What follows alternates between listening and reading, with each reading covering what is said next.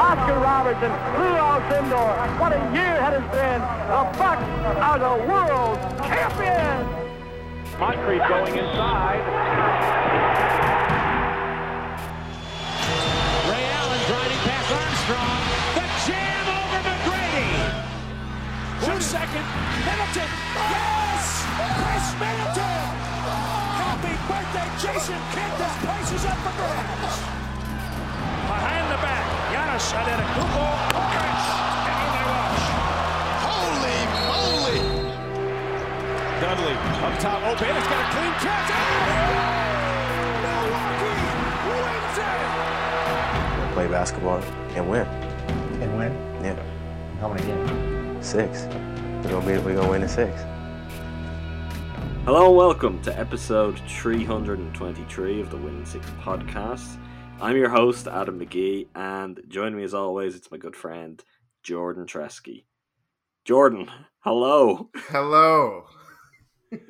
Uh, is it a week? I think it's a week exactly, right? We probably recorded the day before the draft, so a week since we Mhm. recorded last. And just schedule wise, with work for both of us, we knew it was going to be tough the back end of the week to record. That turned out to be for the best because, like, if ever there was a time where I was like, I'm glad I'm not in the, the daily podcast game, it's been the last week. Um, shout out to Kane and Locked On Bucks and you know everyone who's doing daily or close to podcasts because uh, the Bucks have kind of taken us all on a pretty wild ride over the last Mhm. week, and what we're going to do to begin with, at least, is we're going to try and retrace those steps, bring you back through it. So buckle up for some pain, uh, Some maybe some eventual mm, good feeling. I don't know. It's up for debate. We'll get into it all. Um, the place to start though is where we left off last time with an episode that I believe I titled something like Trader John lands Jrue and Bogdan. Uh, turns out he didn't. He landed just Jrue Holiday. That news is now officially official. Just before we we started recording here.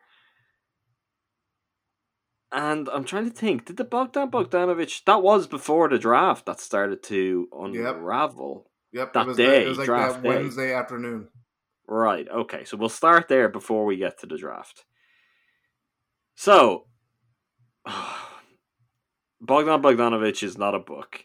As of this recording, he is, you know, he's a teamless man. He's like a man without a nation. He's stuck in this limbo uh, between the Hawks and the Kings. Not exactly the best place to be, but he's going to get a very nice payday for it. He has signed uh, four year, 72 million, right? Yep. uh, offer sheet with the Atlanta Hawks. The Kings are on the clock to match that, and maybe if some of you don't listen to this today, by the time you do listen to it, you'll have an answer as to whether he's a King or a Hawk. But the reported deal, the deal we discussed on our last episode, that um, was going to bring Bogdan and Justin James. Is that it? Is it James Justin? Justin James. That's Yes. it. Apologies to Justin James, who I didn't really remember at the time last week. I've now officially forgotten the forgotten man of the past week. Um, but that deal hasn't happened. Donte DiVincenzo and DJ Wilson are still Bucks. Ersan Ilyasova, who was also supposed to be part of that trade, is no longer a Buck because he was waived before his salary would have guaranteed. This Tough- is just the beginning. for- I hope you're all keeping up. Tough break for Ersan. He deserved better. Franchise legend. Next week we'll just do an episode on Ersan, right? I will. I wouldn't mind that because he has such an interesting story. I, I I don't know if we'll get to do it I don't next think- week because I don't think. I don't think it'll get a lot of listens. timeline where the season does the season start next week, Jordan? It might. Yeah. Um, I wish we had a, a full off season so that we could have a proper full uh, Ersan devoted episode because I, there's a lot there and I have very strong feelings about it. But Ersan, he's you know he's roaming the wild right now. He is still a free agent. I have a feeling he may be maybe heading to Europe, may end up back in Turkey. I don't know, but we'll see. It could be an NBA landing spot yet. I just said we'll see there, like John King from CNN. I don't know. Maybe that's what happened. I at your watched a board. lot of You that. look at your board, like, oh, look at the roster spots We'll see. available. We'll count the votes, Jordan. We'll count the votes. And on that note, I mean, the first reports of uh, you know the, the tally of Bucks trades mm, couldn't Uh. exactly be trusted. yeah, I think we should have stopped the count uh, at some point. No, well, I think they should have counted the. They should have kept counting, and they did, and ultimately, you know. Well, so getting back onto basketball. well, am I talking about? We're talking about basketball all along. Yeah, the Bogdan deal fell apart, and the Bogdan deal has fallen apart in a way where I'd love to give you the this is what happened. Um, there is no official line on that though, because it didn't happen. Uh, wink, wink, nudge, nudge. Nothing happened here yeah. and the NBA are actively investigating the Bucks and the Kings for tampering because there was a reported sign and trade before you were allowed to sign and trade. Well, before you're allowed to sign players, that being the, the key problem. But to do a sign and trade, um, you you have to agree to a new free agent contract, and free agency hadn't opened, so the Bucks are being investigated for tampering. Now, since that, I mean, there's been all sorts of buzz reports from various people. I think people have their own ideas at this time. I've heard quite a lot of different kind of different bits and pieces of information that kind of put a fuller picture together. I mean, we'll just kind of lay it all out there and people can decide for themselves and I guess we'll we'll chip in with what we think happened here. Um Bogdan and Bogdan's people claimed that they never had an agreement. When it started to fall apart, this was the report that came out. I feel Sam Amick may have had that particular detail. Hmm Um, who Sam Amick of the Athletic, uh, a reporter with kind of long time Kings Sacramento, ties. yeah, Sacramento based. Yeah, so would always have kind of ear to the ground and a good read on that situation. He was the first reporter to come out with it. Uh, very reputable and a well known reporter, not like it was just some random person.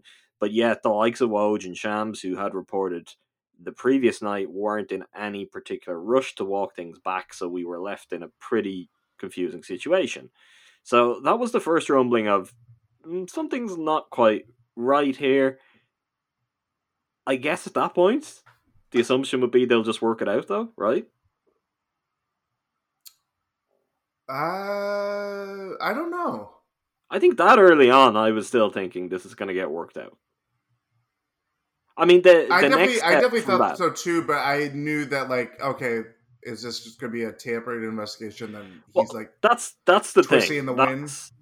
that's really what came from that was then this idea, and you know, NBA fans. If anyone loves a conspiracy theory, it's NBA fans.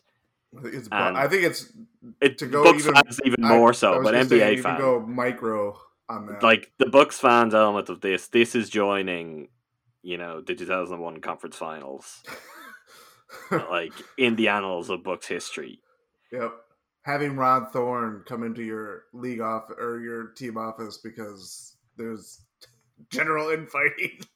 Yeah, there's there's a whole well of Bucks conspiracies, and this can now join them. Um, although I really think it was kind of debunked by what happened since, but there was many who, I guess, somewhat optimistically, were viewing it as, no, this will get worked out, but this is all this is all a ruse. This is an attempt to pretend there was no agreement, so there was no tampering, and put the NBA off the scent of the tampering that could bring down this deal that um, could have led to very significant fines and kind of hilariously in the case of the Bucks could have seen draft picks taken away from them, which they good would luck. reply, "What draft picks?" And then everybody would have a nice laugh, and they would Well- leave the conference room. I'm, I'm glad that the Jrue Holiday deal is official, official. While that investigation is those draft still going can't on, be taken away, or like they can't be uh, retaken away. yeah, that's a reason to push that trade through in a hurry. Because if the NBA just go, actually, we'll take this one, and it's supposed to go on that deal, that could be a whole different problem. But yeah, so reports came out from Bogdan's camp that no agreement was in place, and then things kind of went quiet for a while. Um, the first big red flag, and really is at the point where I know I started to hear things that I was very much convinced once free agency opened, this is dead. Um, this is over. Forget about it. But the first kind of real red flag that everyone should mean this is over, although a lot of people didn't want to give up, I think still didn't give up till maybe a day or so ago, um, was when Ersan was waived because your salary matching just became very, very difficult. Yep. You would have had to either trade Brook Lopez or a sign, and trade, a with- free agent, which people kept being like, "Oh, they can do that." They Sure, do that, but they did they want to do but- that? That no, they didn't. Free agents don't do that. Like, Yeah. for example, Pat Connaughton didn't decide to re-sign with the Bucks and then to be shipped to Sacramento. He'll just say, "No, I'm not going to sign with you because I don't want to go to the Kings." It's like like, may explain some uh some things. well, yeah, we'll get to that later. it's what I'm saying is, it's not Yeah. easy to do a kind of pull the wool over the eyes Yep. oh, sign and trade, and a day later, oh, in fact, you're not coming to play for us. We've shipped you to a place you've no interest in playing. That's it doesn't really happen, and it would probably be you know close to irreparable from an optics point of view, and in terms of trying to attract players to come sign for you. They just it doesn't happen. So it was never going to happen. And that's where also Rolo opting out burned them twice. Yeah. So yeah, not And that was an twice, interesting one it, too. It burned them.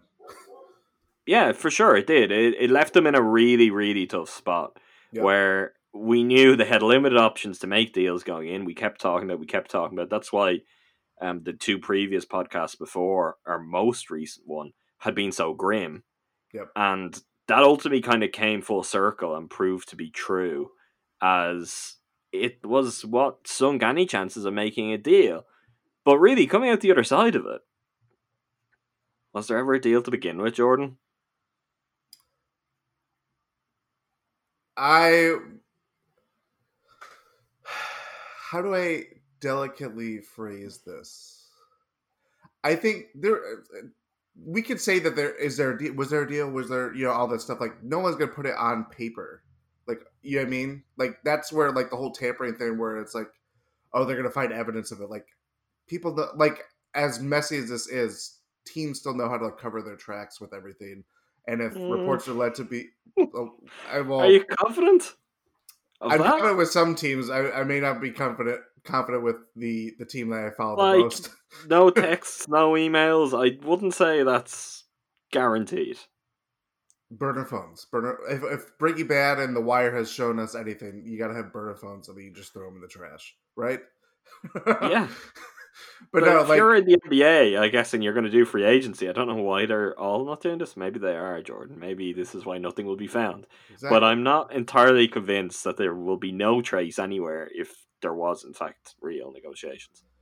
But I, I think with hindsight and just how everything played out, I think it first of all it gives them plausible de- deniability that like oh Bogdan didn't agree to anything because you know he's the free agent in this matter and everything like that. Like he's going to want to field interest from teams. He's going to want the most money, all that stuff. Like like from that perspective, yes, like I can understand why they're doing that.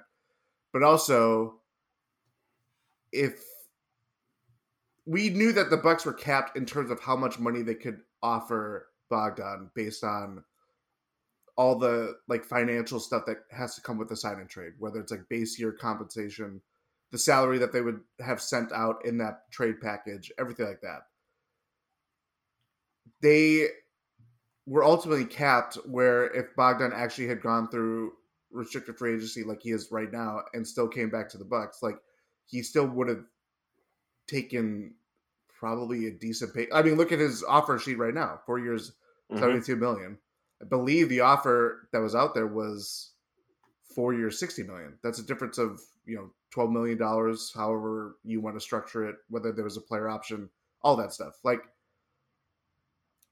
it's just very easy to look like, hmm, who stands to gain from having this leak out, from having a better deal, or from having Bogdan sign a better deal with more money, and I and we there's some things that have uh, been learned over this time from Bogdan's agency, free agent uh, or uh, representation, that has kind of a shady history of doing deals. I, I should say For sure.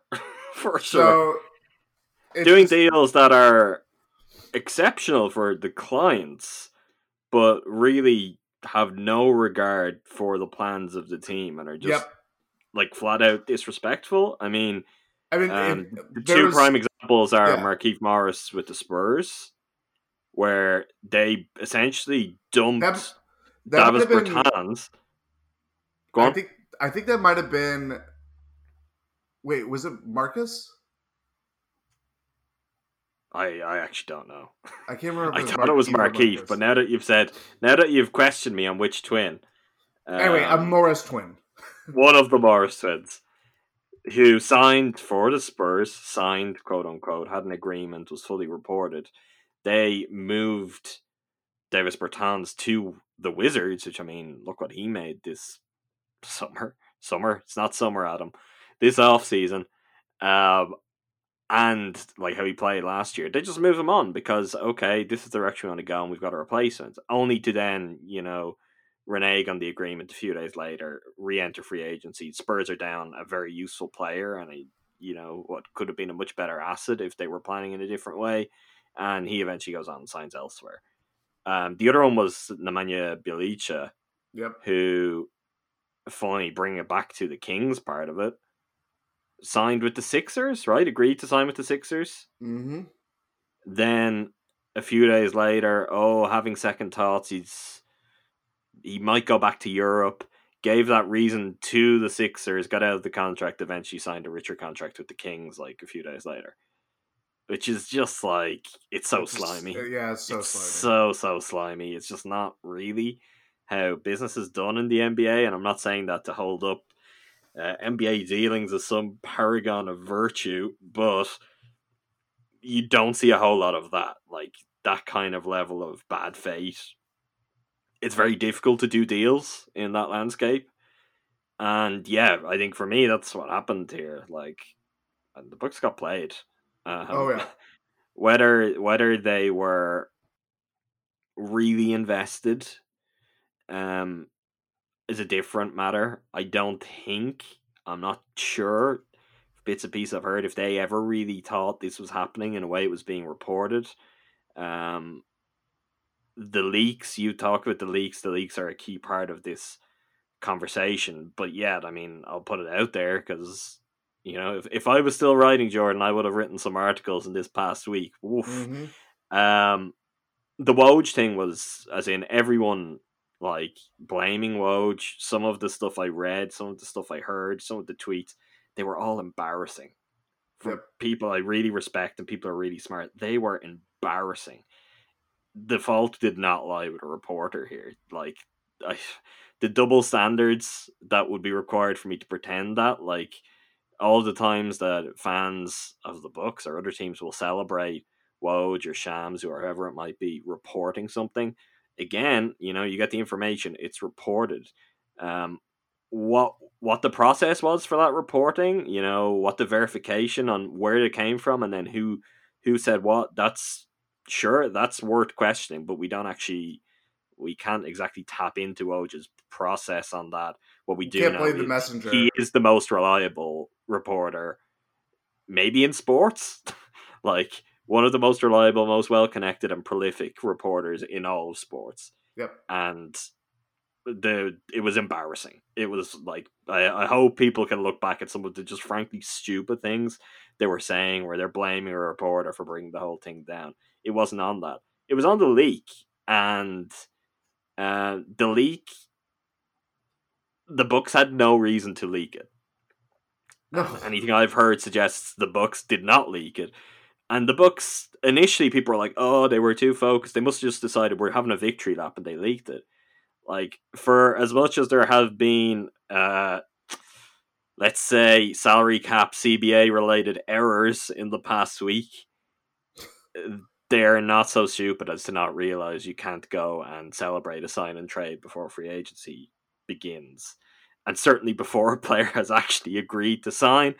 And that's how it really seems. I mean, it seems like that part that came from his agency afterwards was legitimate. So I think it's entirely possible that could be legitimate in coming from his agents that there's no agreement with the Bucks, and his agents could also have been the source of oh he's going on a sign and trade to the Bucks because they pumped up the the value and they pumped up the market. And Yep. I have no doubt if some of the chips didn't how- fall the way they did for the Lakers, I think the Lakers would have been in the mix and would have been even probably more motivated by the fact that the Bucks were in the mix and possibly would have blown it. Like you would have got the attention of a whole lot of teams who want to make the Bucks look stupid for very obvious other reasons at the moment. Yeah. Look at and look at how free agency played out where there was already a finite number of teams with cap space. Some of whom I mean, I know the Knicks they are kind of in, you know, we'll take your trash and kind of hoard your picks for it. But there's only so many teams that could reasonably bring him into cap space. Atlanta being one of the few exceptions. Or yeah. Um Atlanta, who, um, I mean, the ownership front office group, I would say, not the warmest of relationships with Coach Bud. Didn't nor I mean remember do you remember the I'm- I'm 2018 getting there. draft? I'm getting there. Yeah. Um, didn't didn't exactly see to eye to eye with Coach Bud uh, because Bud wanted to be competitive. They very much did not want to be competitive, and that finished in very unceremonial fashion. And then, yeah, in the time since, they have been more than happy to capitalize on leaks that have adversely affected the Bucks before. Um, which that was the Donte pick, right? Yep. um, where the Bucks were in talks to trade down to get him, and then it leaked that the Bucks wanted Donte, and the Hawks said, "Oh, okay, we don't need to trade down. We want Kevin Huerter. He's still going to be there." Um, so the Bucks lost out on potentially having two first round picks, I believe, or at least a, a second. Like, I could look up the exact details of that. There was another pick, which it turns out, you know, would have been useful. Um, they're kind of short on those. So yeah, not the first time the Hawks have been the benefactors of kind of Bucks misery related to leaks in the past couple of years. I mean, the the one part of it that's unavoidable is um, the whole Bogdanovich thing was a complete unmitigated disaster for the Bucks as an organization, the Bucks as a front office, um, the Bucks as a roster, and uh, that comes in spite of the fact that they may never have thought it was that real to begin with, and they may not really have ever done anything all that wrong. Uh, but it completely reframed the optics of everything. It was something that it was hard to view as anything other than a high profile gaff on their part, even though, again, it may not have been. And it also set up a level of expectations where, take, for example, people like you and I who were incredibly down on the prospects of what the Bucks could do to, you know, reshape their roster and really maximize what they have going into next season. Then we hear Jrue Holiday, Bogdan Bogdanovich. It's like, whoa, we talked about, you know, is is this possibly the, the greatest Buck starting five ever on the last episode? And we agreed on that. And now that doesn't exist. And Nope. I don't think we're having that kind of conversation anymore. So they've got a great starting four. I'll say that much. Yeah. Um, like that's that's kind of gonna it's gonna linger over everything for the rest of. well, we don't know how long that will all be yet.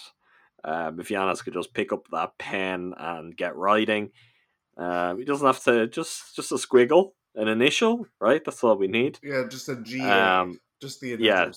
that would help us on that front to to have a greater sense of. it. But this is going to be talked about in the same way that the Malcolm Brogdon deal a year ago um, oh, yep. was talked about, is still talked about, and this one may actually be so much more unfair than that because we don't know how close it ever was, what their belief ever was. I mean, in revisiting, one thing from the Kings' perspective is like, really, what was in it for them in that reported deal? Donte. do they want Donte that much? If they match for not? I Bogdan, mean, look at. I mean, they they could have force like you know foresaw what how the draft would shake out, where they get Tyrese Halliburton, who, you know, I'm not saying he's the same player as Bogdan Bogdanovich, but that's who your replacement is essentially.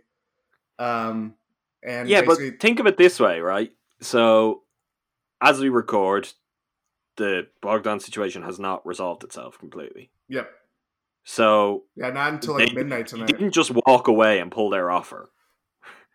Now, whether that's because they're just trying to see, okay, is there a way we can do any kind of uh, look? We're really past that point. We're past the point of sign, sign and trade or anything like that, even with the Hawks, realistically.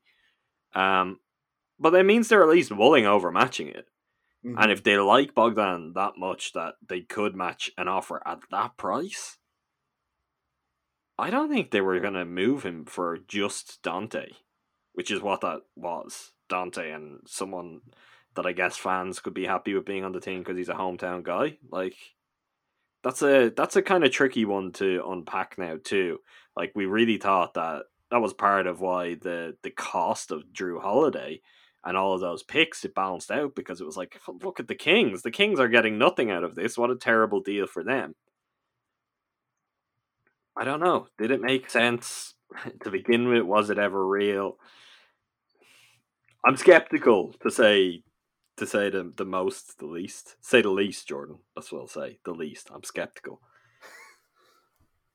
Anything else on Bogdan? I mean, just I agree with you. I mean, it's going to hang over the Buck season, even if Giannis signs. Frankly, you know, like this is it's the we were talking about how you know the package deal of Bogdan and Holiday, and you know the draft picks that you give up, which you know I think a lot of fans are going to have some buyer's remorse, but there's not much else uh, other avenues that the Bucks could do to reasonably make that deal. They had to get rid of Bledsoe. They had to get rid of um, Bledsoe. and- Once you get rid of Bledsoe, you need to find a new point guard, and they found a really, really good one. Yep. Easily, yeah. yeah I mean, yeah. An upgrade all over the board, pretty much. Yeah, like to Bledsoe. that's what that's kind of the conclusion we even came to on the last episode and, and talk about him. I mean, I'll, we'll get to it at the end and we'll talk through it. I'm not crazy about what the Bucks have done in the past week. Uh, there's now this other kind of wave of people being like, "Oh, look, it is good. Let's get behind this team. Is great. This team." Um, there's things I'm very much not convinced about, but I one of the things I don't have a problem with is getting Jrue Holiday instead of Eric. Yeah, that, that- yeah. You Like if this works, it's only gonna work because of that. It's not gonna work because you got Bobby Portis or DJ Augustin or Bryn Forbes or or re-signed. Pat Connaughton to the worst contract ever. Like things like that are not going to really have any bearing. They may make the smallest difference, but if the Bucks are in a position where this whole thing can can pan out with a championship as opposed to what's happened the past two years, that will come down to just Holiday being a colossal upgrade over Bledsoe. Yep. It, it it solves a fundamental flaw, without question. We can. Yeah, the we- fundamental flaw. It's not the, The- only yeah, one, exactly. but I think The- it is the, the one, one. that really was. I mean, it's the problem that exacerbated every other problem. Like, if, Yeah, if you want to look seriously, at though, the issues why- has, they should be just eased a little bit by having Jrue Holiday instead of Eric Bledsoe in the playoffs. Exactly. I mean, we love George Hill for a lot of reasons, but his importance to the Bucks was made even more essential because of Eric Bledsoe and what he does in the playoffs. I mean, you can we can, you know, say how many reasons why Eric Bledsoe is a good player and why he was, you know, his time in Milwaukee was well spent, all that stuff. Like he he undoubtedly had success while in Milwaukee. But when it came to the playoffs, he was a just an unmitigated disaster, and the Bucks had to plan around that in you know in multiple ways, whether it's playing George Hill more minutes or you know it's I mean you just can never avoid that, and it's why with even with Bogdanovich and everything like that going on, like Holiday just solves that problem right now. They have other problems that they have to solve, but you still it's all about improving the top end of your roster where you got we can say you know they have a uh a massive top four you know foundation. And if they can figure out you know the other questions in time then we can start to feel really good about where they are in the east and all that stuff. But you can't you couldn't go any further than solving that fundamental problem with Eric Bledsoe, and the Bucks at least did that. Yeah, they did. Will we go to the draft now? Let's do it. So I'm trying to think what we had as their picks because there were some again, believe it or not, there Yeah. were some reports that didn't pan out quite the way we expected. Things ended up being, I mean, uncertain. Um, it wasn't entirely clear even on draft night just what picks the Bucks may or may not have had. Was it 45 or 42? 42, 42, 42. They didn't get 45. 45 we thought they might have. No, So 45, 45 they got draft night. So everybody was thinking, oh, now we have three picks, but there was no actual confirmation of what that they got the 42nd pick. If that makes sense. So sense. Jordan Nwora was picked with which pick? 45th. Right. Okay. So they didn't have forty-two. That's what I was going with. Yeah. So we like whatever way that went. They forty-five and sixty are the numbers that ended up mattering. Um, and forty-five came from the Magic. Yes. See, you're having to think about this too. This is this is not just me who's doing this off the top of my head and not paying attention to every little detail throughout the week. Yeah. So the 45th pick came from the Orlando Magic.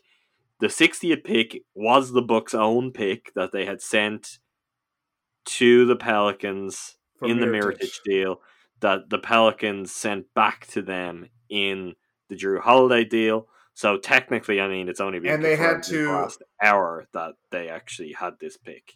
Yes, and they had to lift.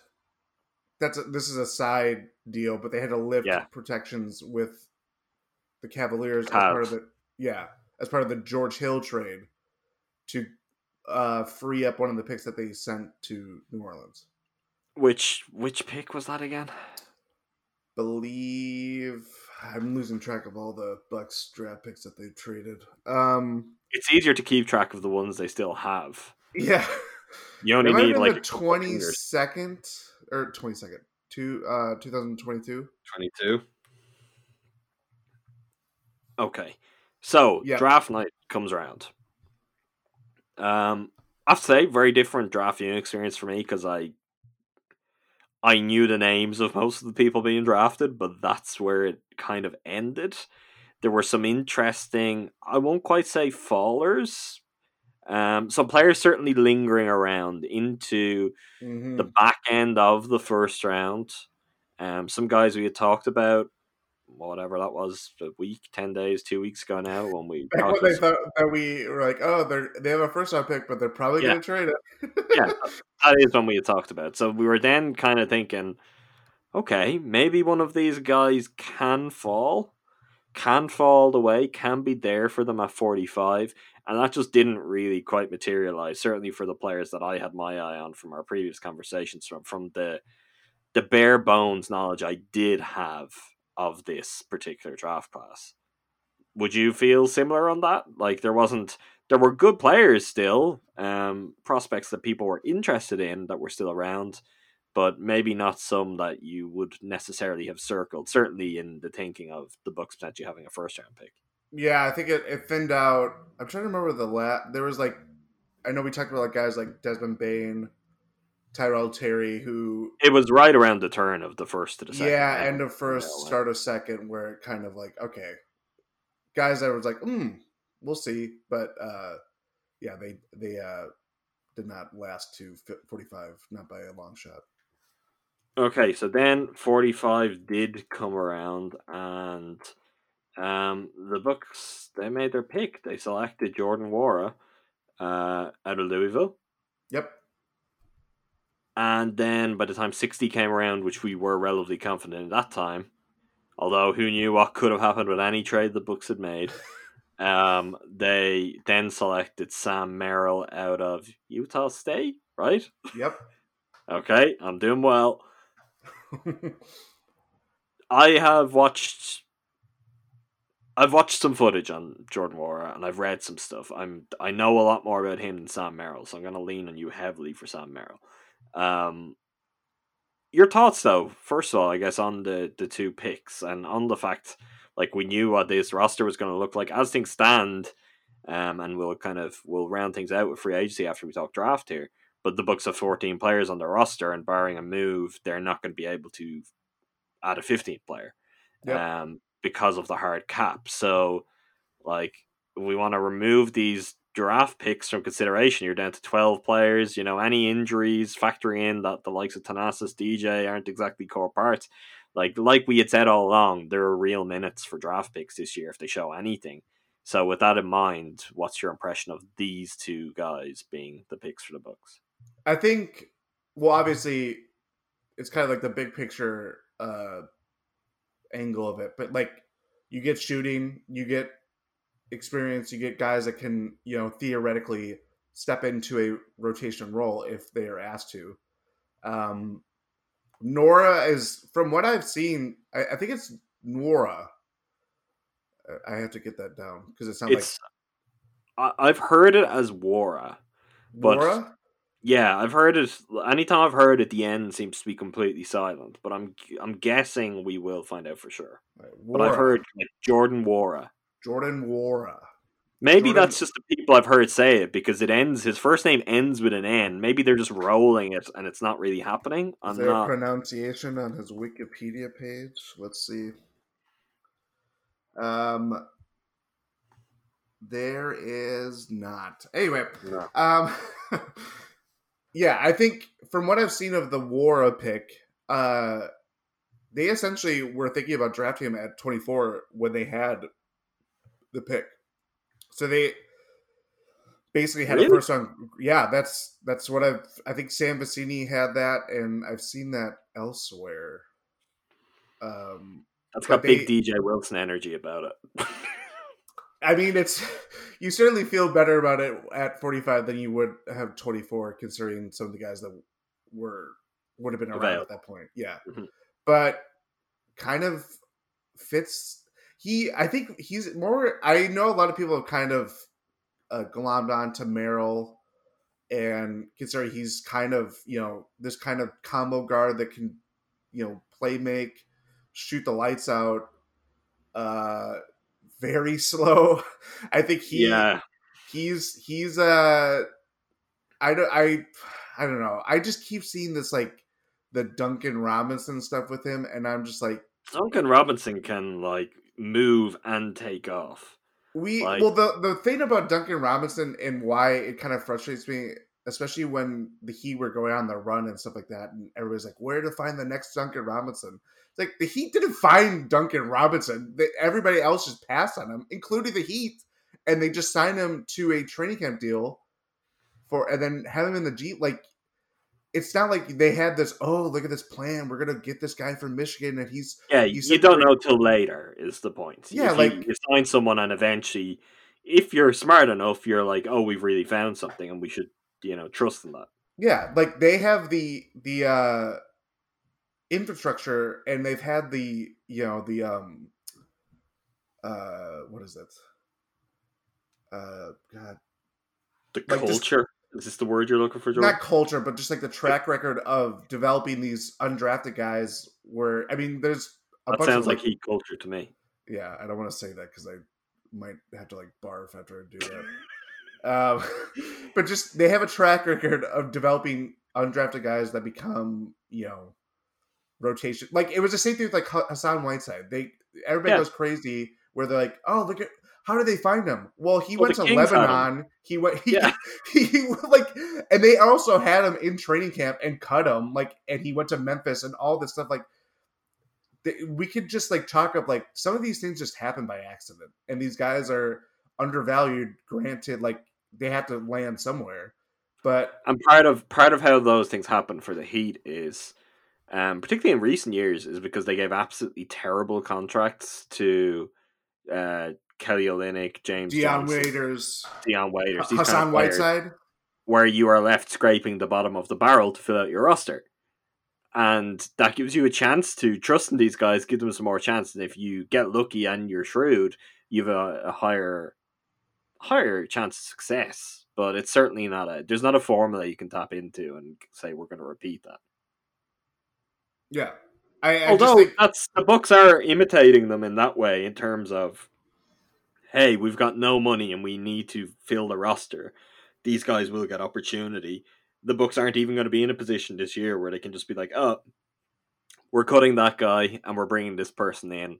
Like it's it's going to be very different, and in terms of if they're looking to maneuver mid-season to make further deals, Yeah, that's tricky too. I mean, it's on that front that I think they will work really hard and possibly part with another pick, whatever that is, if it exists.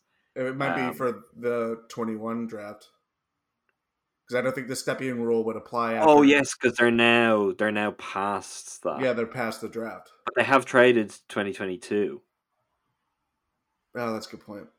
so they can't. So Yeah. they can't trade that until like close to time.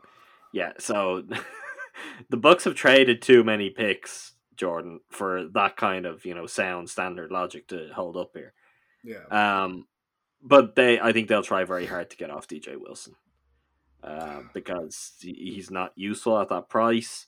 They'd be better, I think, in this year of all years, like a year where the NBA is making some interesting choices around what it's doing with its season while a pandemic is still going on. It's possible you could be down multiple guys. Would help to have a full roster. Um, they they have filled out their two ways. I'll let you talk about the two ways in a second as well, because I know you've got some thoughts. Um, but yeah, I would still want to try and fill fifteen spots if I could, or at least have the option to later in the season, and not be in a position where it's like, well, we've got fourteen players. Uh, some of them we don't even like and won't be playing, but let's see what happens.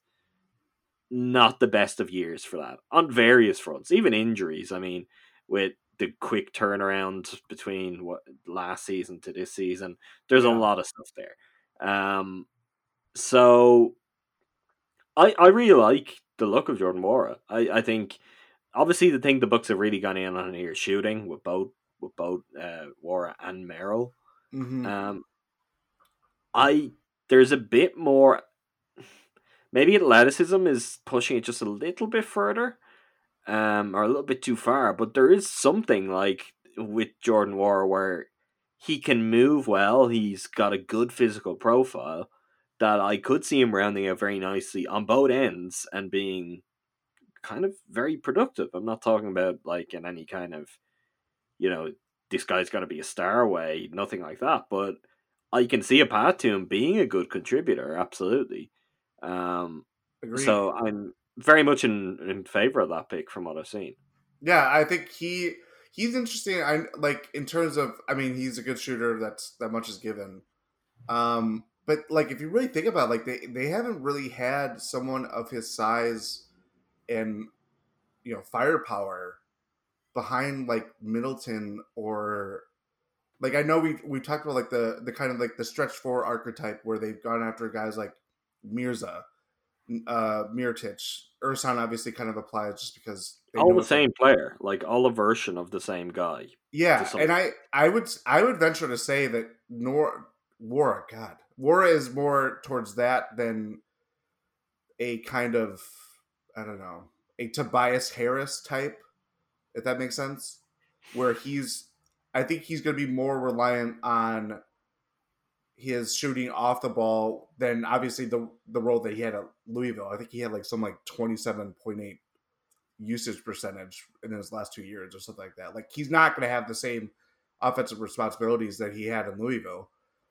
And defensively, like he's very he's very big and strong. Like I think he I don't know. It's this is this is banking out a lot and kind of him being a you know committed defender and uh you know locking in on that way.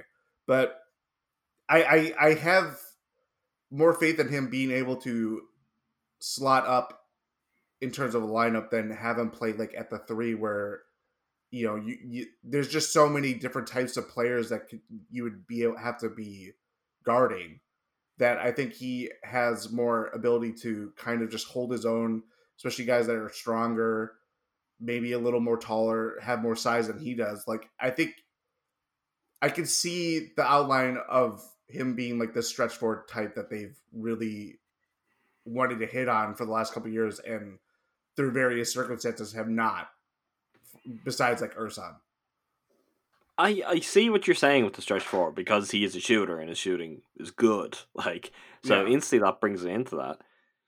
There's something about I guess his mix of physical attributes that brings something a bit different, a bit Swiss Army knife esque. Um, that I, I think he could be just something a little bit different to that too. I don't I'm not finding a really I'm struggling to find a player comp or a kind of a smooth and easy way to categorize him. He's a tweener, like he is a three four tweener, and I think he will play at both of those spots. And the reality of the Bucks roster right now, particularly if they don't find a way to open up two spots and maybe um, move to address the the front court half, we'll say, of their roster, um, just a little bit more. There's going to be opportunity at both the three and the four for him. I mean, he really doesn't have a whole lot of competition. Yeah. Yeah. I mean, we're talking about Bobby Portis. Thanasis. Bobby Portis is going to be Bobby Portis is going to be a five. Like, there's no doubt about that. He has to be a five. Yeah. DJ Wilson. You've got DJ and Thanasis at the four. Um, Torrey Craig at the three will play, will be ahead of him. But Yeah. I, I mean, Torrey Craig could end up playing some two. I would actually kind of like to see him play quite a bit of two. It's maybe a conversation for a different day. He could end up playing some four at times. Um, I think for better or very likely for worse, we'll probably see Pat at the tree consistently this year.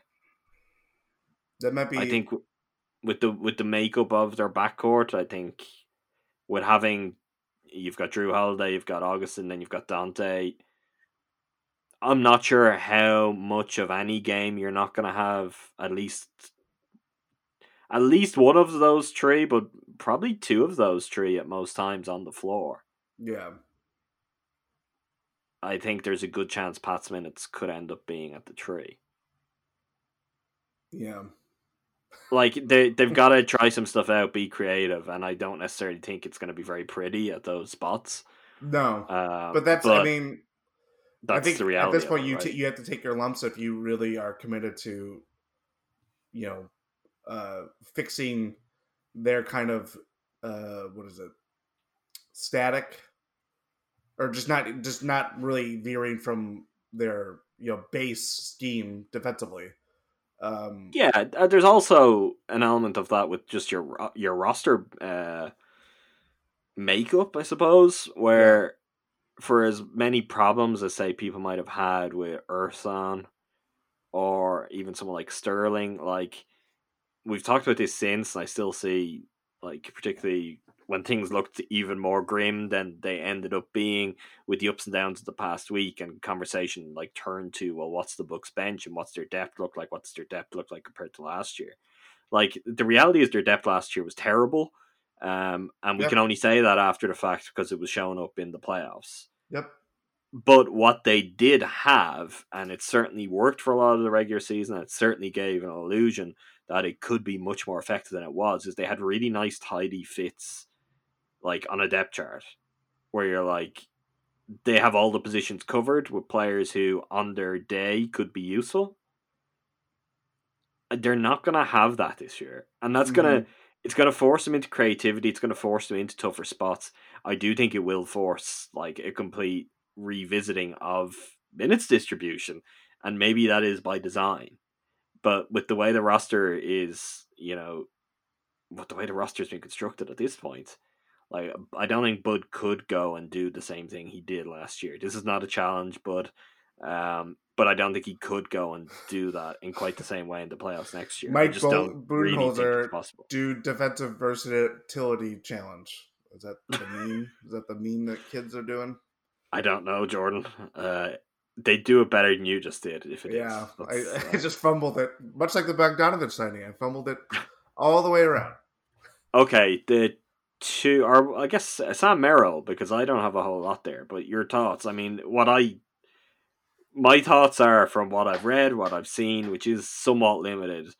That great shooter, good feel for the game, painfully slow. Like I am an exceptionally slow human being. I don't know if I'm slower than Sam Merrill. He he may be the slowest. He may be the slowest guard in the NBA. I, I certainly of his age range. Yeah, like and he was the oldest not, prospect of the of this class too.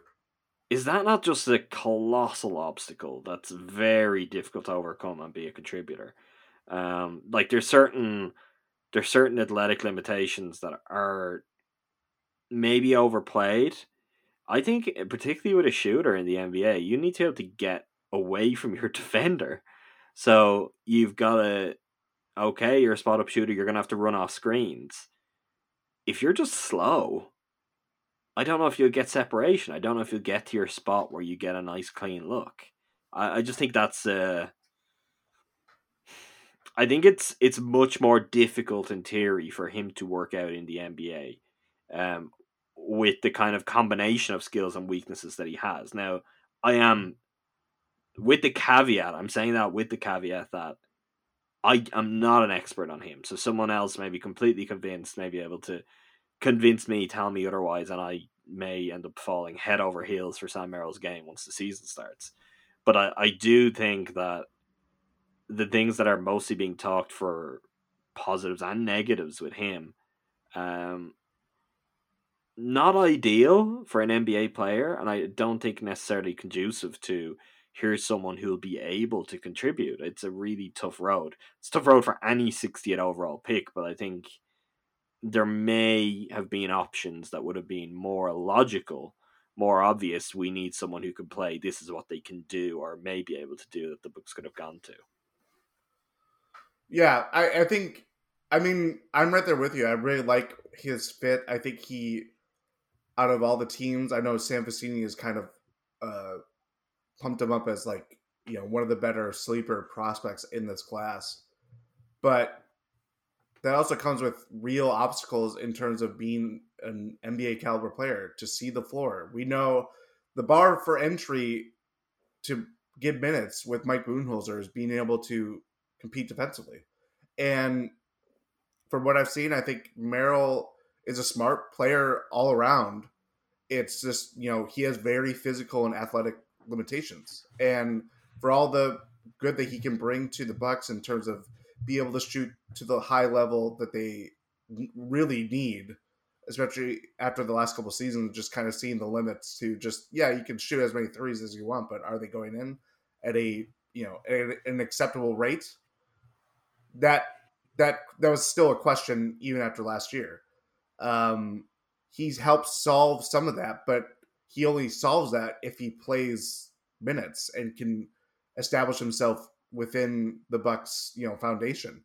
I'm sure, you know, we have no idea what the G League is going to be, but if it was a nor if we're operating under normal circumstances, I would have probably bet on him playing more with the herd this year than with the Bucks.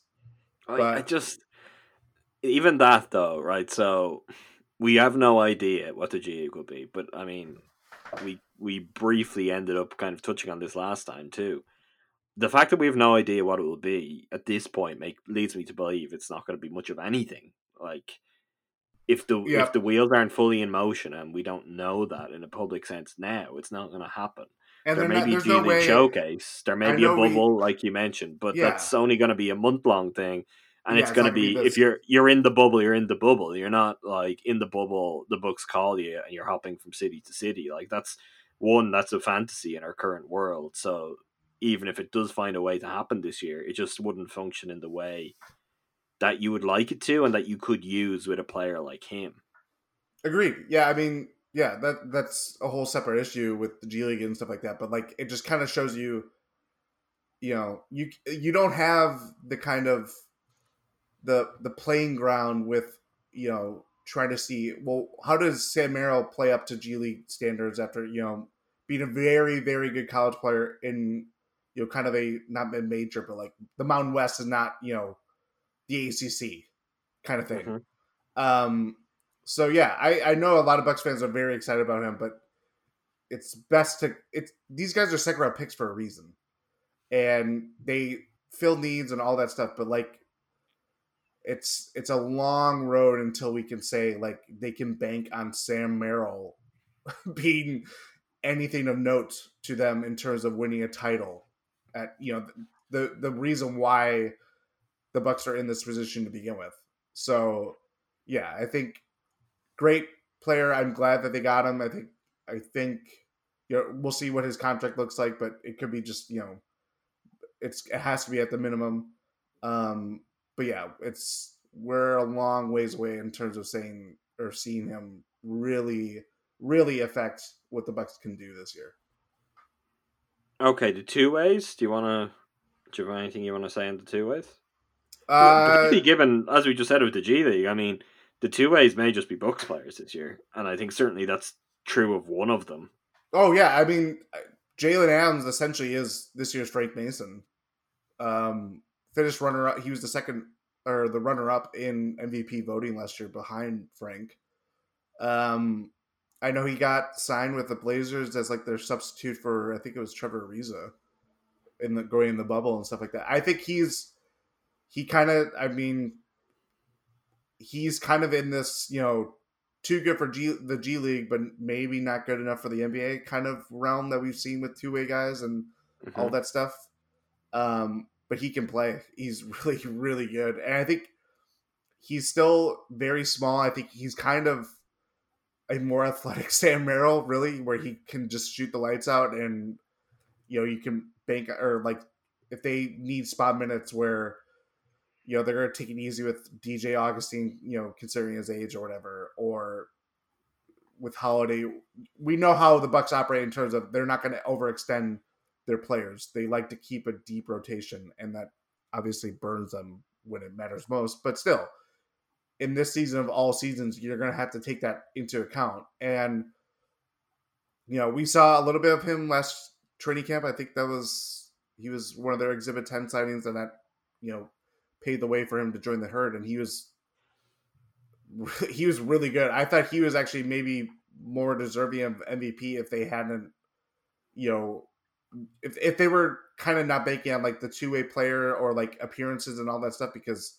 he was more with the herd throughout the year and averaged like 24, 25 and five and two steals and shot like as good as Frank Mason. I'd have to see his shooting splits, but it was something crazy good.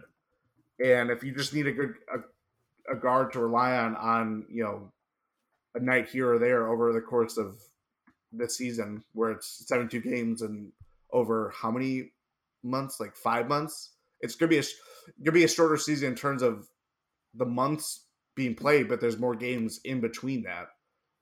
Um, yeah, I think I think it's a perfect two way guy that they can bring in and kind of you know do what they did with Frank last year. Which wasn't a lot, really, in the end. No, no, yeah, he played like Um, 150 minutes or something like that. Do you think he lands in the NBA? I hope so. So I- do I I, think- but I, I'm not entirely sure. Um, yeah, I mean, I think it's one of those things where I don't know. I I really don't know. It If seems there's a- crazy that someone's not taking a flyer on just who he was anyway, and his pedigree and his feel for the game.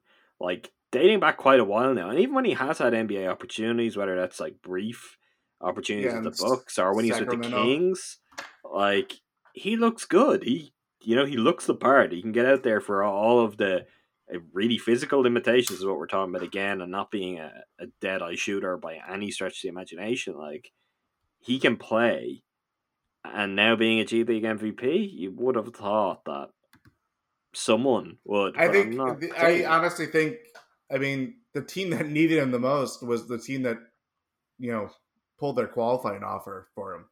That uh, that's yeah, and it, that's the cap element at break. work. Like yep. I think in a vacuum, it's like if they were able to make these choices, it's like is Frank Mason or Sam Merrill more useful to them next season? The answer is very clear on that to me. It's Frank Mason, but they just couldn't necessarily work things that way anyway. Yep. And the other two way slot, Mamadi Diakite, right? Yes, that's perfect.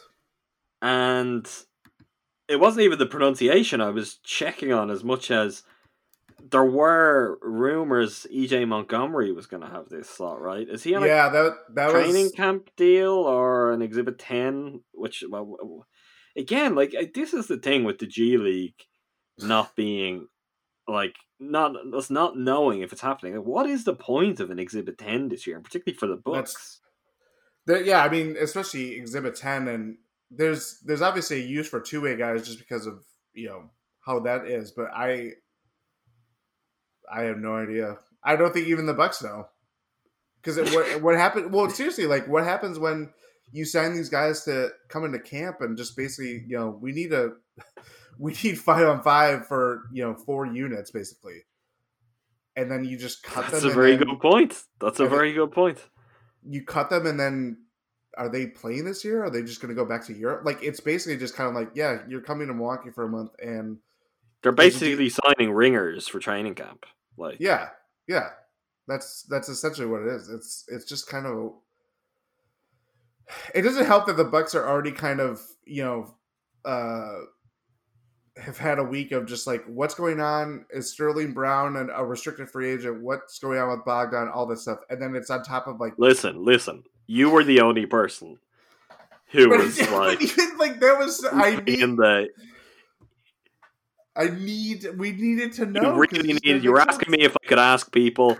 Uh, you were putting it out there publicly, just as in, you know, can anyone please? It was a plea for help. Yeah, Uh, Keith Smith eventually answered for you, uh, and that's that's certainly information came out then that he was in fact unrestricted. Sterling is now a Houston Rocket. I Mhm. mean, to do a brief roundup, uh, Wes Matthews is a Laker. Maybe Lopez that's something we talk about another day. Wes going being a Laker, I leaves me a little bit cold. I have to say how all of that played out and a lot of things being said, and then I think you might feel the same. I I think this is really being overdone by Bucks fans. This thing that he should feel wronged. He went and signed for the champions, and the champions who For, again they- a conversation we'll have for another day. Who have I think got significantly better. I know you don't entirely agree with that. I feel better. I feel I they I Gasol yeah, has maybe warmed you up on them a bit. Gasol's going to be more useful than Trez. Oh, no doubt. But having Gasol and Trez instead of like Dwight Howard and I, it's a it's a conversation for another day. That I I'm honestly I the Wes Matthews making that decision makes leaves me incredibly cold. Um, But but look at who the Bucks signed with the biannual.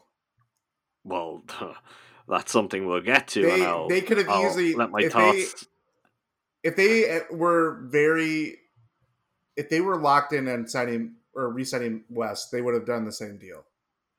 And I don't But why do why do we assume that that's the way that this went? Why do we? Because they were. I.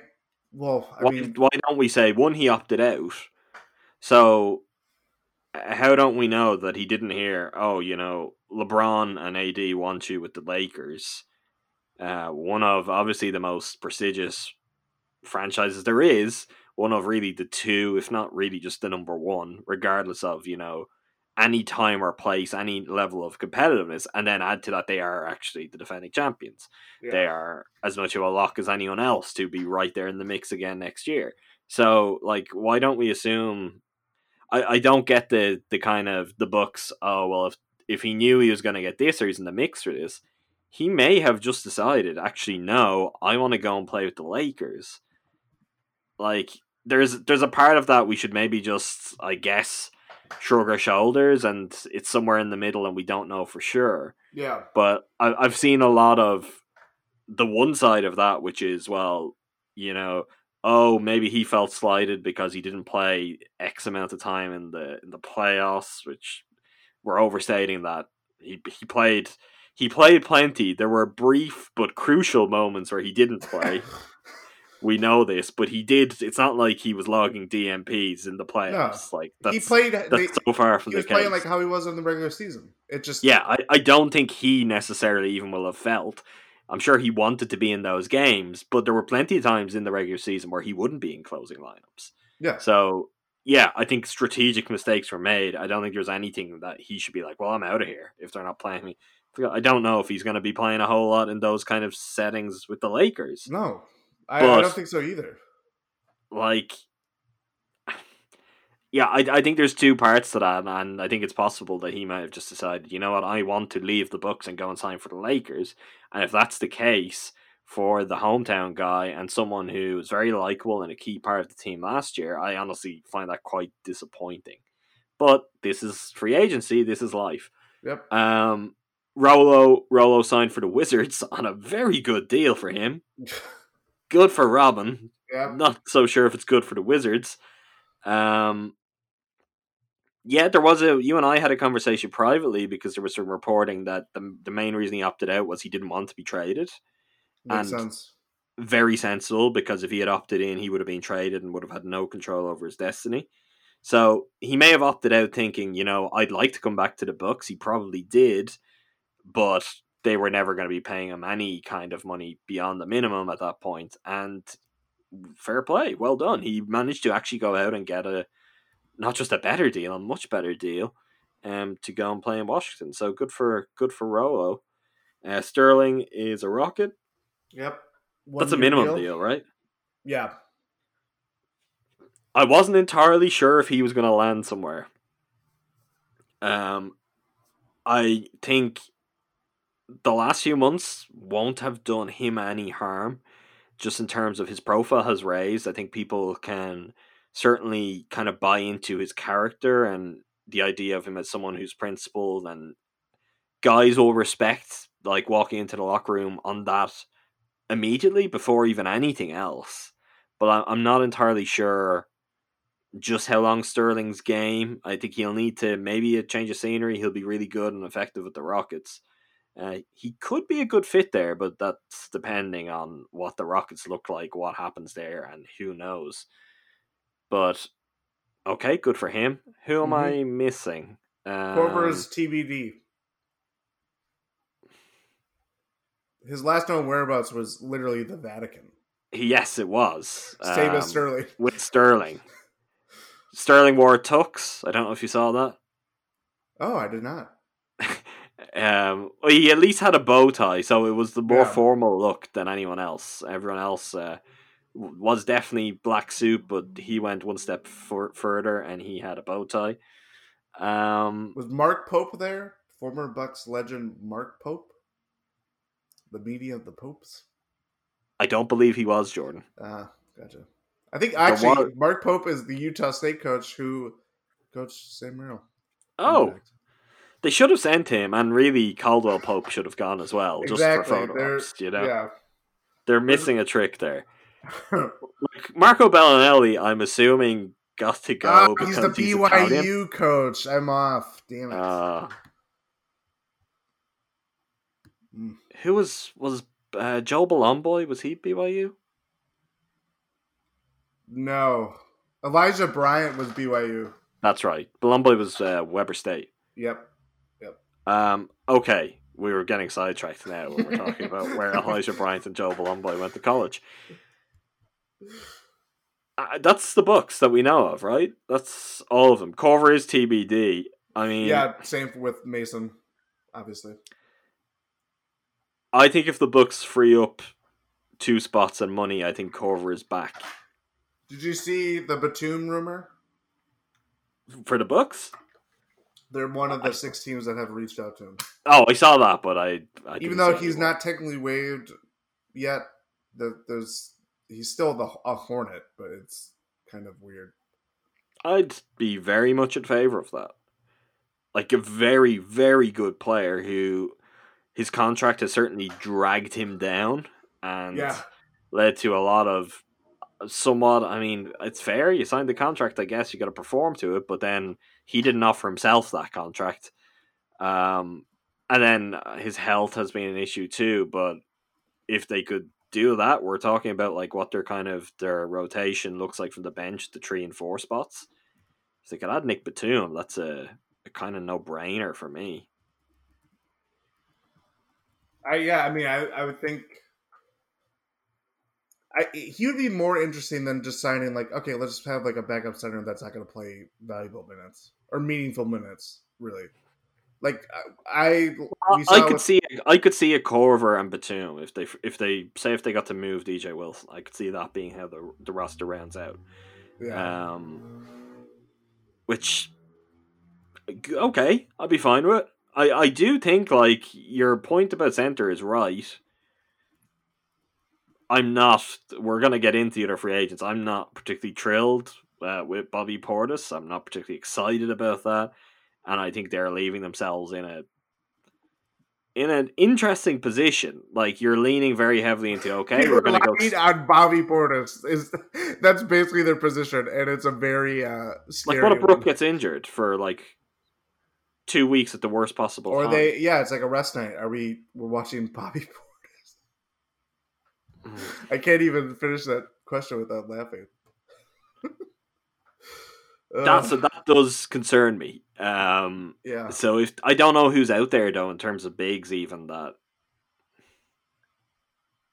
Like I, I don't know what the alternative would be if they were to sign a big. So I think if they do free up roster spots, I'd expect maybe a big wing and a a forward who can play both spots. Yeah. Oh, although, yeah, I mean, positionally, how are you viewing Diakite now? Oh, he's. I think he's straight up a center for them. Um, I think he's honestly a better defender than what I've seen with Bobby Portis. it's the offense that's more of a worry, but he's far more interesting defensively. Um, Well, I guess that if if if they see him the same that he's a center, well then, yeah, that would that would make sense. That I, Portis is a center. Portis is a center for the Bucks. Um, they're viewing him as a, I guess, a center who can space the floor and do things offensively, something of a Brook proxy. Except let's just not consider the other end of the floor, where Brook is maybe at his most valuable, yeah. because those two things are not the same. Um, I mean, look at how what happened last year. He literally couldn't hit a shot before the season shut down, and was arguably having a better season because of just how impactful he was defensively. let's, that might be let's go that might be a little exaggeration. Well, we'll start with Portis. So Portis, his deal is two years, seven and a half million. So biannual. Courts extension. has a player option on a two-year deal, the Horst special. Everyone has a player option except. It's either player option or there's a non-guarantee with Augustin. Actually, no, everyone does. Pat has a player option, right? Yep, Bryn Forbes. player option. I could just name them all, and you're going to say player option after the names, um, except for Augustin, who is non-guaranteed. Yeah, and they traded for a guy that has a player option too with Jrue. Okay, so which you know, on the one hand, that can work out okay. The other part of this is, let's say this team works, you're right back where you were next year. Like, Yep. there's part of this. Sometimes you got to be like, "That's a good deal. I like it. How about we try and not have a player option?" I think No, this though, some, like of, some of those guys they could have got like maybe others they couldn't. I would have liked Torrey Craig without a player option, and maybe Torrey Craig. I don't know. Actually, he's the one that his deals. It's obviously for the minimum. If it's a one year, it's obviously there's no player option. Um, but I think it's two years. I'm is it two pretty years? sure. I'm pretty sure I saw two years, but it's almost certainly player option. Like if it is two years, it's of course it will be player option. But I think this is though. This is where like whether how we have no idea. Like you said, talking about Bogdanovich, like how serious he was to come to Milwaukee. We know all the stuff that's around it, all the smoke and everything like that with the recruiting and everything. But in terms of optics, and you see something like this where the Bucks publicly lose out on the second best restricted free agent on the market. Brandon Ingram, has still not signed, but that's who we're talking about here with Bogdan Bogdanovich. If you're an agents around the league, you're just salivating at how you can put the Bucks over a barrel. I mean, Pat's negotiations in itself just show how. I mean, there's another layer on that because Yeah, of there, there's a different reason why that leverage really happened, though. But, like- of the Buck's doing. But Yeah. I mean, what you're saying is true, but it's also not true because you can't you, can't hold the Bucks over the barrel because there's nothing left in the barrel. Like They can't yeah, give uh, anyone yes and any no. I think. I mean, the fact that they have options on all, like any guy that could be traded for something of value, when with combining salaries and everything like that. Like, I don't know how resistant the Bucks are to options on any of those, though. Like from where I am, I, I think they actually, in fact, want options. It's just the argument would be, we'll fight for some team options. Um, don't let them all be player options. yeah.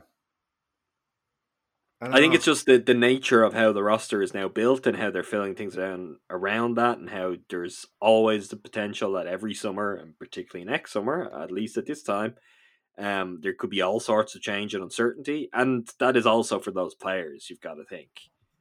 yeah. the conversation goes, has Giannis signed yet? Not yet. We expect him to. Okay, well, until he signed, I want to have a player. They could opt out and year. get a better, better deal for Milwaukee. Well, not even that. Just opt out and go play somewhere else. Like, Yeah. if if he's not here, I don't want to be here. Like, there's got to be a strong element of that too. So Yeah. I kind of I get it. It is, it is to the point and has been for a long time. Um, more so than this off season. Like this off season, I get it for all these guys, but Horst was letting everyone have player options from long before he necessarily needed to, or even that it was serving those players for the best. True. Yeah. I mean, So his first deal, thing. Tony Snell had a player option. Tony Snell now an official member of the Box Club. Yep.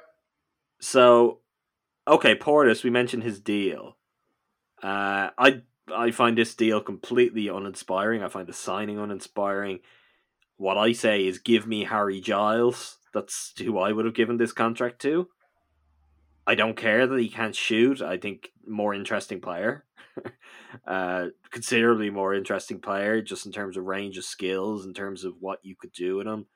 Uh, it is funny to all these years later, and then particularly when like just cleaned out of every draft pick, the Bucks finally land the guy who there was the kind of the decision over when they drafted Rashad Vaughn hmm in a move that is not entirely like it's something of a turning point for wasting picks.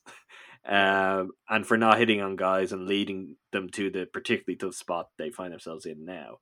So the fact that they a lot of people wanted Portis at the time. I think he was the most popular pick among Bucks fans at that time. Um, I don't know. Were you? Were you in on Portis? I know I wasn't. I wanted Kevon Looney in that draft. I might have been on the Portis train. Maybe someone else that I'm misremembering. Justin Anderson was kind of a guy that I was like, oh, he's kind of interesting. I'm definitely. I wasn't there then, and I don't. There's no reason to have warmed up to more now. For me, I, I like just the idea that the team as good as the Bucks. We're like, okay, um, what are we going to do with one of the biggest chips we have this off season? And ended up signing Bobby Portis is kind of alarming to me. Yep. I I just don't know like what is the what do you expect him to do in any kind of high profile matchup business end of the season the answer to that may actually be we don't expect him to do anything we expect that when Brooks not on the floor we are going to be playing Giannis at center this year and that's fine but if that is the case well then don't use the biannual exception on a a big who doesn't play defense who you're not going to be able to have in those lineups It's it's the same.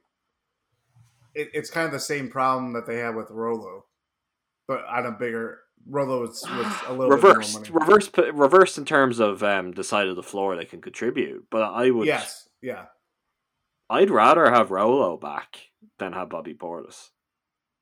I would have much preferred Robin to opt in than have Bobby Portis. I think I would have preferred uh, Robin to opt in for other reasons, for trade purposes. but yeah, I I think I kind of agree with you.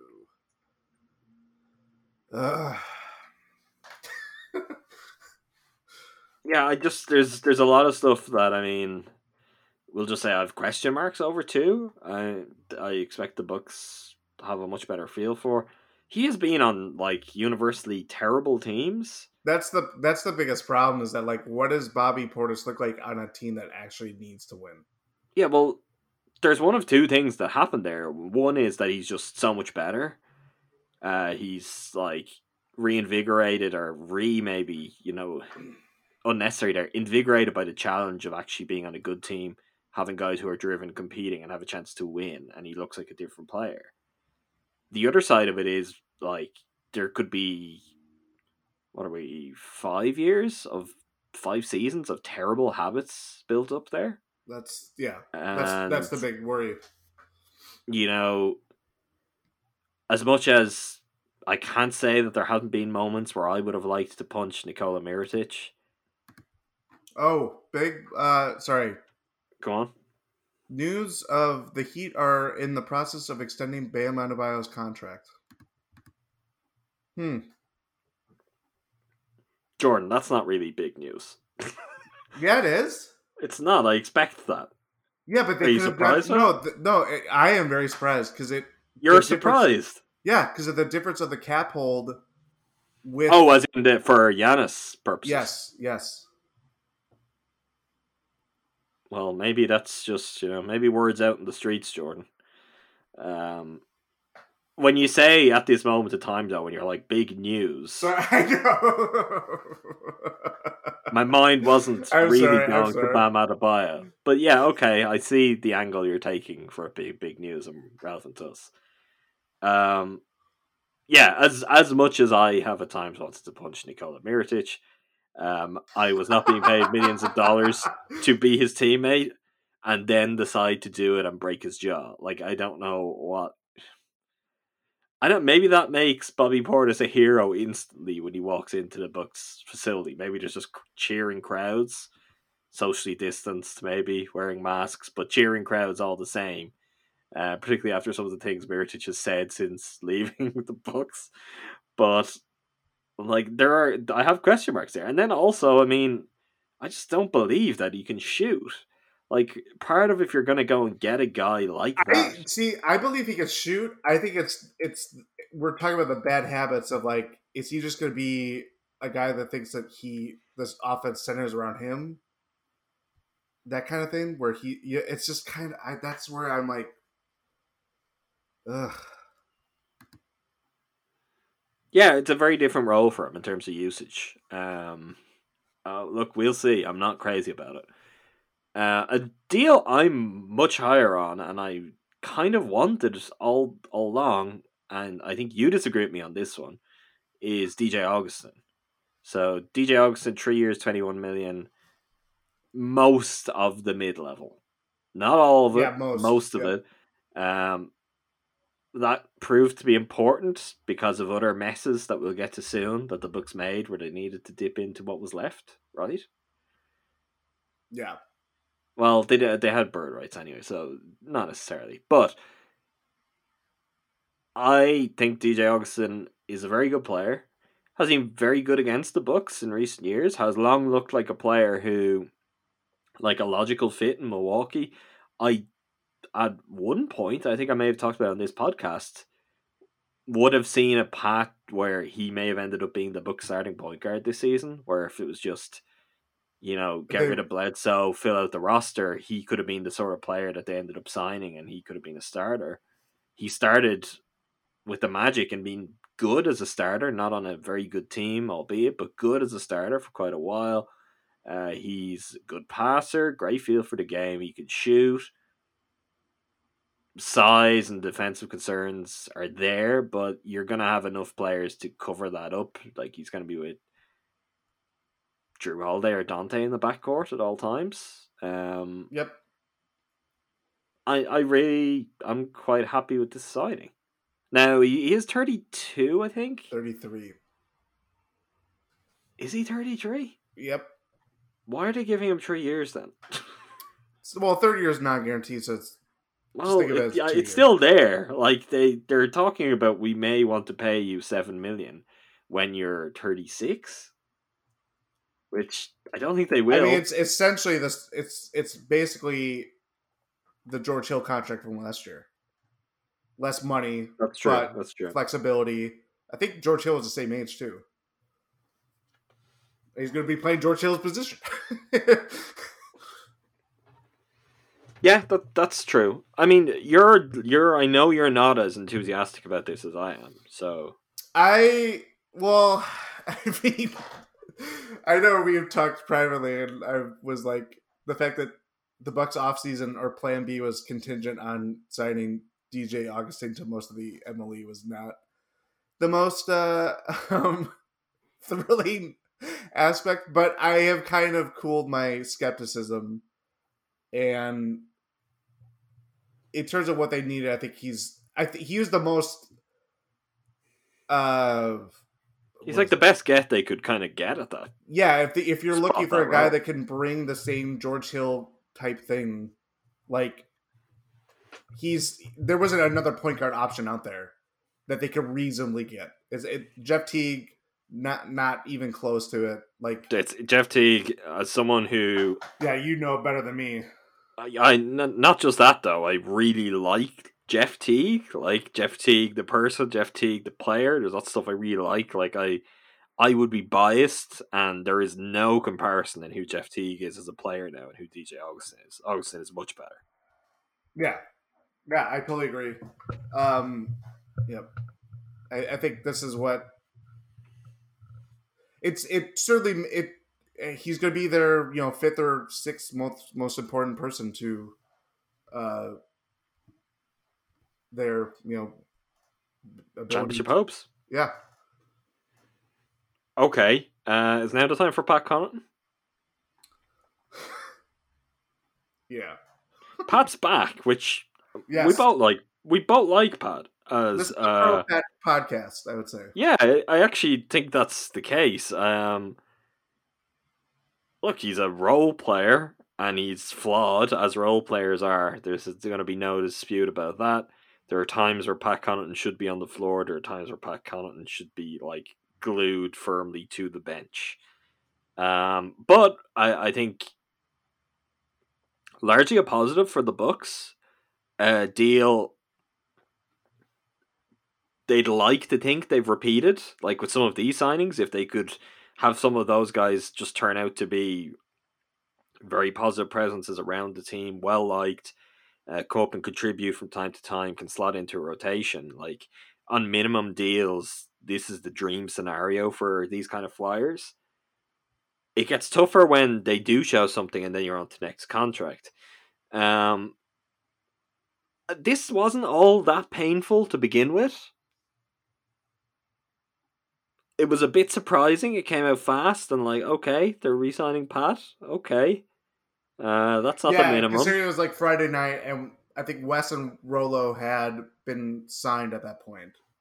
Yeah, and uh, maybe that also fed into. Uh, is there a bit of panic here? um, guys are going, guys are going. Okay, what are we gonna do? That's just a timing thing, really, more than necessarily anything that's actually grounded in reality. But yeah, okay, so this is where I'm going to lean on you because you may actually have written about this or you probably remember more. Can you remember the progression of contract offers? First one was two year, eight point three million dollars with a second uh, player option the second year. Turns out, uh, I woke up like early Saturday morning because you know free agency is going crazy. Um, turns out that uh, yeah, that's a deal that cannot happen under the CBA. You can't have, especially with because of his early bird rights. Early bird, yeah. Yep. You can't have an option on a two year deal. So that breaks out. I think it was Woj like Saturday afternoon, maybe like two, three o'clock or something like that. Like tweets out three year. Yeah, well, 16 million. just to rewind slightly, because the progression of this was okay, that was announced. Um, then I had seen some kind of some rumblings start to come out on Buck's Twitter that okay, this is not a legal deal. They're gonna have to go back readjust this. Um, then right around that same time, John Hollinger in his kind of his running diary. running piece, yeah, his diary of sorts for the Athletic. He wrote about this in as unflattering terms as you possibly could about the Bucks and the Buck's front office. I mean, who hasn't read a, an unflattering piece about the Bucks, the Bucks front office before. Well, it was incredibly damning, and it was right to be. And the Yeah. the other points, I mean, it was bringing up just the failure to utilize possible trade exceptions that were out there for them last year, and basically just looking at like these small things that might seem small, but you know, a year on, that trade exception could have been very important. It tried to make deals happen, and it's just this kind of constant mismanagement. So yeah, he was looking at okay, well, this means this is how they've kind of snookered themselves. They will have to go back to the table. Who knows what that ends up being? And really, considering nothing else had resolved itself for the Bucks in terms of anything, kind of you know the rest of the roster, which really came in a short, sharp burst the next day. Um, it was not good at all. Following on from the Bogdan thing, and again, they may not have had any part in that, and Bogdan may never have been something that they felt was as real as certainly everyone else did once it was reported by Woj. It combined for just the, the worst possible scenario, like disastrous optics. You're trying to convince Giannis to stay, and a guy who he has a good relationship to, a very good player. Oh, one moment it's reported he's signing, then he's not signing. The league are opening a tampering investigation and you're never going to get a player as good as that onto your roster again in terms of like as a fifth guy so that ship has sailed and then a day later it's coming out oh great you're bringing back you know this guy but the front office is like incompetent doesn't know what it can or can't offer then has to go back and renegotiate offer more money leaving them in the spot they're in now where they are with 14 players on the roster and they don't have enough room to add a 15th under the hard cap. So, yeah, not good. And three years, 15 million for Pat Connaughton is he generous. was already, he was already making he already got a raise under the deal that is illegal in the CBA, and then on top of that, he gets another raise. So he gets like three. Was it? He was making like two point something million under his previous deal. So he makes like maybe two hundred fifty percent more than what he did last deal. Yeah, he's just basically he's got a bumper payday and a raise that I don't think his play had earned. Certainly not his postseason play. And Yeah. that's not ideal. There is another part to this conversation though, which is as a, he, like he is, he's been a popular figure in the locker room. I ter- certainly think he's someone just in terms of trying to set out, oh, we've built this culture and this is this is what it's about to be a Buck. And let's not forget, like insane like roster turnover this year. So the Bucks are going to be very very different. So I'm not saying that all of the guys they brought in aren't just going to click into what was the existing culture straight away. Uh, we've already talked about at least one player though who may have difficulty in fully kind of getting just hit the ground running. Oh, I'm on a good team. This is what it's like. We know Pat is a gym rat. We know that in being that he has built a very close relationship with Giannis. Mm-hmm. If Giannis wants Pat back and it costs five or three years, sixteen million, well, that's you know great business. Um, if that's not the case though, and that's not something that helps to get the the signature on on the contract in the next two three weeks, well, that's a very different story.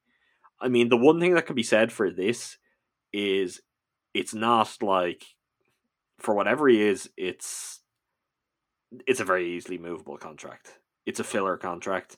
The Bucks haven't had filler contracts, which has made it very difficult to make trades. Mm-hmm. You know, having DJ Augustin, Pat Connaughton, these kind of guys on the deals they're on, like there are easier paths to six months from now, a year from now, the Bucks making a deal that they were really struggling to do last year. And on that front, it may end up not being all that bad, but uh, Pat was certainly the big winner in those negotiations. It absolutely wasn't the Bucks. Yeah. yeah, like that's the thing about any talk about it. I mean, people are going to be crappy on Pat no matter what. But where all this lies is on uh the Bucks front office. It's not Pat's fault that they gave him a deal that they couldn't legally do. That's not his fault at all. It's it just makes it that much more uh just yeah, the optics the the last the last week for uh, of Bucks optics has, has not been uh stellar, let's just say. It's been very much in line with the past 50 years, we could say. Um which in, in some ways like it's that's the thing is it's been a blow to much of the good work that has been done in recent years and with the team on the rise for all of the bad decisions they mostly managed to fly under the radar in the moment uh this week like all eyes on the Bucks for Giannis related reasons and a couple of things that just really did not go well on that front Yep. okay uh two players left I think. Yeah. Uh, Bryn Forbes. One I've seen lots of people celebrate. I again, I am not not particularly convinced by this signing. It's not what I would have done. Very good shooter. He is undersized. He can't defend. Not the greatest of playmakers. I mean, it, it doesn't hurt you. Like it's like signing Pat Connaughton on his last deal there's possibly some upside there. But I do think the Bucks may struggle to find the moments when they can get him on the floor. Because even for Pat, for his defensive issues, uh, he has some quickness, he has athleticism. You can paper over some of that, or you can at least convince yourself that he can be more competitive, and he can be. Like, uh, the biggest thing he does to hurt himself is frequently just like constantly running and jumping. like that's that's the problem with Pat that he just doesn't stay down. You know, Doing calisthenics for Yeah. uh, defense. Um, but like for as good a shooter as Bryn Forbes is, I'm struggling somewhat to see how it all works out. And maybe part of this is just like the Bucks defense is going to change. Um, it's got to in some ways. Yeah.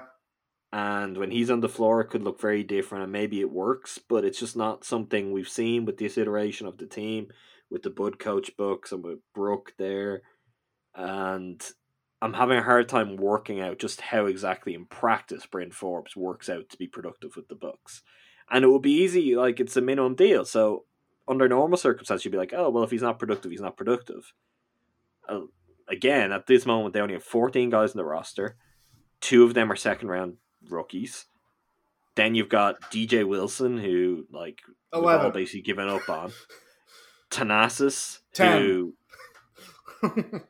and then any injuries. Like, so Bryn Forbes has to play and play a meaningful role. That matters. I'm not convinced. Again, much like Bobby Portis, maybe I'll see it and a wave of relief will come over me. But in the moment, I was like, yeah, okay, I guess. I would have liked more wings, really, is kind of my thought at that point. Problem is, I mean, you know, this kind of goes back to their limited resources. We saw guys like, I mean, if this is again kind of going back to the Porter side, and we saw Langston Galloway. I don't know if you saw. Um, he signed with the Suns. I believe it's for Mhm. the biannual. Or no, no, no, it's not. He- I think he got a minimum deal too. Um, whether they were in on the market or not, I mean, Bucks just may have you know flatly been disinterested in going after him, even though they got a player that's basically just like a Spurs version of Langston Galloway. um, I don't, I don't know. I just think that their hands are already tied with how they, you know, where they needed help and everything. I just, I don't know. I don't know. Are you are you high on Bryn Forbes? I mean, a lot of people seem to be quite high on him. I mean, He's al- he's kind of been a guy that was like, oh, if they if they need a bargain signing, he's someone that could fill out the roster. I've seen some people say he might he should be the the starter. no, I was shaking my head for about 10 I'm seconds. You, right along with you. Uh, that's too rich for my blood. That's that's not where I'm at. I mean, I, I think there's also he fits into something, and it's not entirely new. And this will also apply for the draft picks, and I think this will be a painful one to realize for the Bucks, and and even more so for Bucks fans. There, you you have people who are good shooters, right? the You're like, "Oh, look Vaughn conundrum. No, he wasn't a good shooter. I'm sorry, he was never a good shooter. They were fools for thinking otherwise. Jason Kidd was more of a fool than anything But for multiple reasons. yeah, yeah, that's we don't need to go there. You can look at guys and be like, he shoots a good percentage. He's a good shooter. It doesn't mean you can just get him on the court and it works. And it doesn't mean that. Oh, Uh, the, the Chris the- Copeland uh, conundrum. Well, remember? Do you remember? Uh, I I remember lots of things about Chris Copeland. I just was Yeah. also expecting his name to come back up. It doesn't mean that they're going to hit the shots that you're going to get with your team. It doesn't mean that they're going to cope with the pressure they're going to face on a good team as opposed to like a bad team or a college team. Like there's a reason the very best shooters like they just they can jump from team to team and they do it night in night out. Um, Kyle Korver is an example for whatever ways he. I don't. I actually really don't think he hurt the Bucks last year at all. Like considering what we knew he was, he had a very good season. But you you could see why he's Kyle Korver and why his career has gone the way it has gone, as opposed to say someone like a Bryn Forbes. I Yeah. they, they've they've got shooters this year. They've certainly gone in on shooting, but how real the shooting will be when possibly depending on rotations, you might have multiple of those guys on the floor at the same time, um, or just when it's like, you know, Giannis is zipping a pass to me in the corner. And everything is on the line for me to make that shot. That's a very different thing to, oh, he's a good shooter that's you know that speaks to character that speaks to experience and know-how of those moments i i think there's there's something that's a little bit uh maybe a little bit of an illusion as to what the Bucks have got in terms of shooting. I hope I'm wrong on that. I hope the the percentages just hold up and it all works in practice. But I'm I'm a little skeptical of the particular collection of players they've got to make up the shooting, even though they are generally good shooters. Yeah, I think if we're kind of playing this like for like game that I keep relying on, it's different. Like he's he kind of fills the Korver need where he's you know he's shown to be a good shooter in the NBA. Um, granted, circumstances have been very different, but like the biggest difference with Korver, like equating him with Korver or something like that, is that like Bud coached Korver. Bud knows the ins and outs and how to use him. I mean, he out of all the coaches that Korver has had over his career, or had over his career, whatever you want to how you want to phrase it, like Bud utilized him to his fullest advantage. He knows how to make uh someone like Korver just you know a weapon.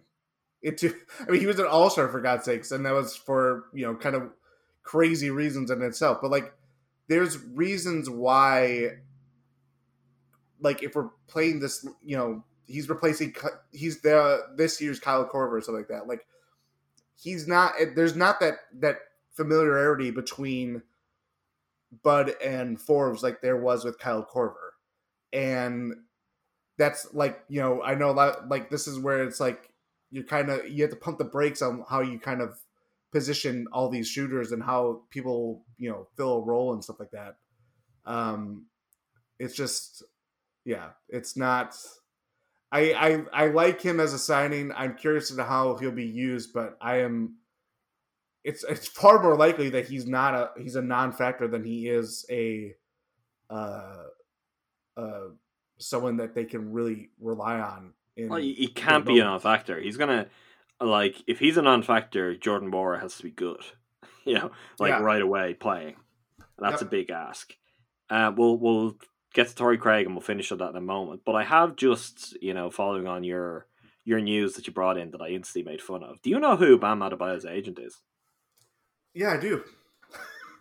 Do you not lead with that up front? that's why. Yeah, that's why I brought it up for. I didn't. I didn't know that until just. You didn't know that? ago. No, I didn't know. Bam That's why the whole Miami thing. is- people listening who don't Yeah. know Alex Saratsis. Um, I'm sure you know that name. Uh, that's the star of fighting Giannis.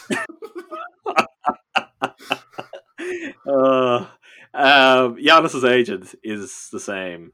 Giannis and Bam share an agent. So if the Heat have decided, yeah, we're going to do this now, um, maybe there is just a little bit more to that. than- yeah, that's that's the whole reason why people have like viewed Miami as a. Oh, there's other reasons too. Yeah, there's other reasons too, but the whole Bam connection and the agent thing has been kind of the lead off of like, oh, that's that could be a landing spot. Yeah, that could be interesting. We could just finish this podcast now and Giannis signs the Supermax, and that would Mhm. be. You know what? It wouldn't be upsetting, Jordan. We'll get to do a podcast about that sometime in a few days, and I don't think we yeah, complain or anyone else anyone else would complain just about the timing of it. You know, we'd all get over that timing issue. after I finish quickly. running down the street and celebrating, and um, okay, Torrey Craig. Uh, this is my favorite Bucks of course, I knew you. I had a feeling this is how it would be let off, and it, you're justified. Am I not? Am I not right though? Like, I I think there might be a lot of people who don't quite realize just how good Torrey Craig is defensively, and just how much, given Wes's departure and what they lost, and what maybe they've managed to fill in some ways, or may on paper hope they filled. The thing that was missing was like, who's your go-to wing defender? Yep. Uh, and- and I think there was a place that people were talking themselves into, and not wrongly because he could do it. Where it's like, okay, well, Jrue Holiday is going to end up guarding like twos and threes, possibly, which fine, and that could work, and maybe he still does some of that. Um, but as a lot of a lot of very smart people have long like noted, and I'm sure we've discussed before. Um, notice how I just separated us from the very smart people part of the reason why Khris Middleton had the season he had last year was because he didn't have to take on the defensive assignments that, for example, when he really struggled at times against the Raptors in the conference finals the year before when he was on Kawhi Leonard. Yep. Yeah, Brogdon was What- the more superior defender in that. Yeah, he was. He was the better better defender in that series. Um, and really just Khris's energy was drained from that and his offense didn't live up to much.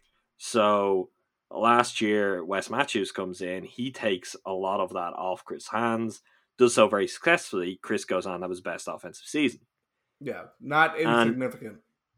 No, not. And even like regardless of how people feel on Khris Middleton, and we know how some people feel about Khris Middleton, um, there's no denying his importance to the Bucks right now. And getting the better version of him, the best version of him, is important.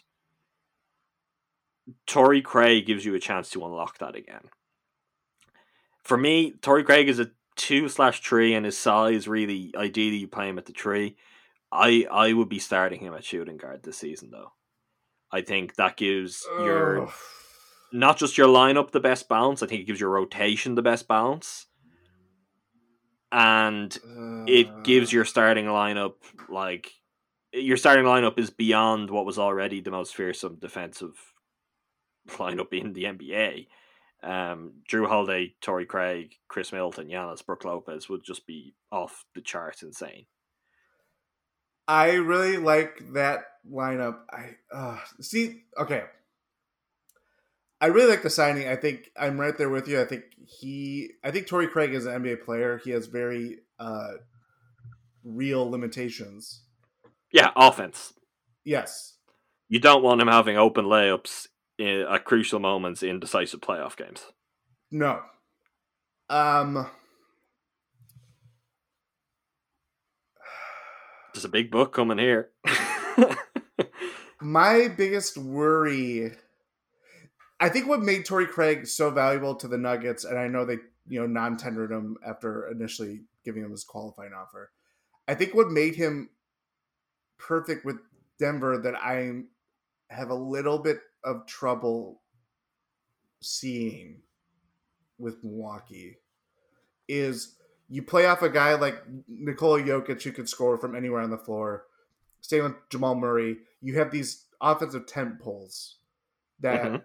They basically just have to fill in valuable defenders around that.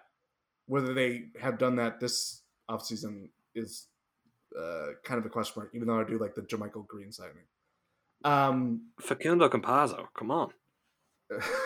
I forgot about that too. Seriously, that's, That's gonna, gonna be, be- That's gonna, be fun. crazy. The the book should have done that.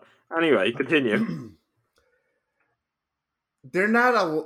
The Bucks don't have that luxury with Giannis, and Do they not? Do they not have more of that than ever before now? Now that they have Jrue Holiday instead of Eric Bledsoe, I don't think it's as far removed. I I really don't. I get I get your point, but I think the only difference is that Giannis can't space the floor like Jokic could. but that's a That- big difference. It's not like Jokic is taking 10 trees a night. No, it's but not I, like that's think a focal point of his game. Like I, I think there is a lot that with Jrue Holiday and with Khris Middleton and with Brook, like you're still gonna have a a spacing big, and then you're gonna have yes, the gravity of a forward. Portis. well, one spacing big. I didn't say two. um, And you've got a forward with like the the gravity that Giannis has. I mean, that's. I, I really really believe it can work. When that news came out, I I don't know did I even send you a message. It I all think, you, happened. I think you. It was all caps. You're like, uh, well, the fact it was all caps is not surprising. Um, but it happened pretty quick. Where if I hadn't, I wouldn't have been surprised. But my reaction was, oh, "That is the perfect guy." Well, where the Bucks were at, what was missing from their roster, my reaction was, "That is the guy." I didn't believe they would get him, and they did, and they, they did they it pounced very on him too quickly. because they pulled Yeah. that qualifying offer Saturday and he signed Sunday morning. Right. So it's not even like there was a long drawn out process. And I would bet that he got a lot of calls. I think his agent would have got Timber- a lot think- of calls. Uh, Darren Wolfson, who's a very plugged in guy, I think from Minneapolis, Mhm. said Timberwolves were one of the teams that reached out to him. I no disrespect to the Timberwolves. I think he would have got a lot of calls from much better teams than Yeah. the Timberwolves. Uh, maybe the Timberwolves could have offered more money. I don't know exactly their situation. Um, and that's one thing that did surprise me. I thought he's a guy who certainly someone will give the biennial exception to. Then maybe he had those offers, but he's been on a very good Nuggets team, and he's seemed to really revel in that and enjoy it. He's known for being a great locker room guy, great work ethic, and maybe he just wants to. Yeah, fantastic story. Um, all through like he was in Australia, right? And then there's the Yeah, G League, and like ultimate underdog, un- ultimate underdog. Um, loved by teammates, loved by fans, kind of help set the tone for everything. Like there's so many things to just be like, oh, what a great guy! If we can add him, that's a big deal. So the fact that the Bucks did it is great, but it's also I think what he brings. Like for me, with all the conversations, like you mentioned, some people talking already about, oh, Bryn Forbes could start. No, no, no, no. Uh, maybe he could. Maybe I'll be proven wrong. I don't see that. I don't like it. Uh, he is a terrible defender. He is a terrible, terrible defender. Augustin starting doesn't make sense. No, they Like, have not. That's a good lineup. That's your closing lineup. Yes. Is is Augustin and Jrue at the at the two. That's your closing lineup. You've got two ball handlers. That would give them a lineup that they haven't had since Brogdon left because Bledsoe wasn't playable in crunch time a lot of the time and certainly wasn't giving you both shooting and ball handling.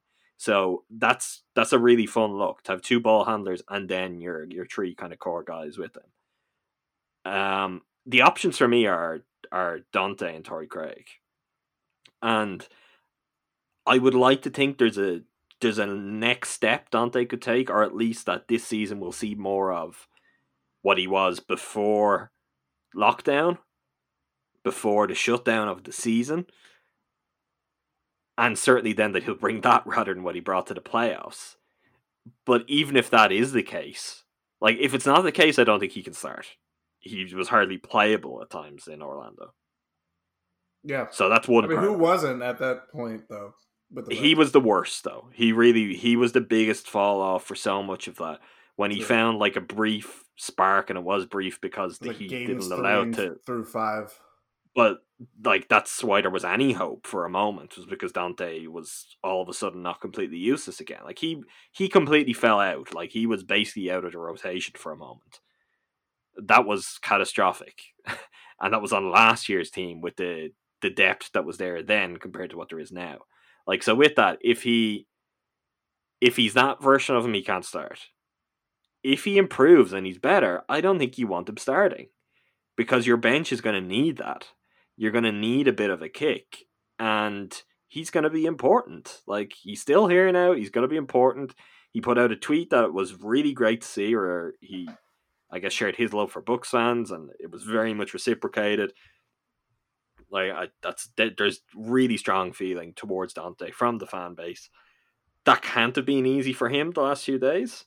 Um, like it was an incredible mess, and he, he seems to come out the other side. welcome to Milwaukee, and this is what Buck, the Bucks experience is. Yeah, but he seems to come out the other side of it with a very mature approach.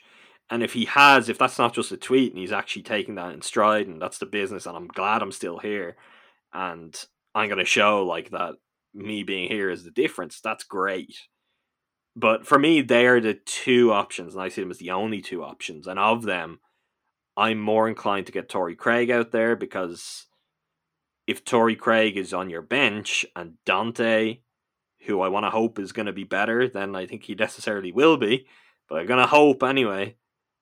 Like, if he's on your starting lineup, you get very little offense out of your bench.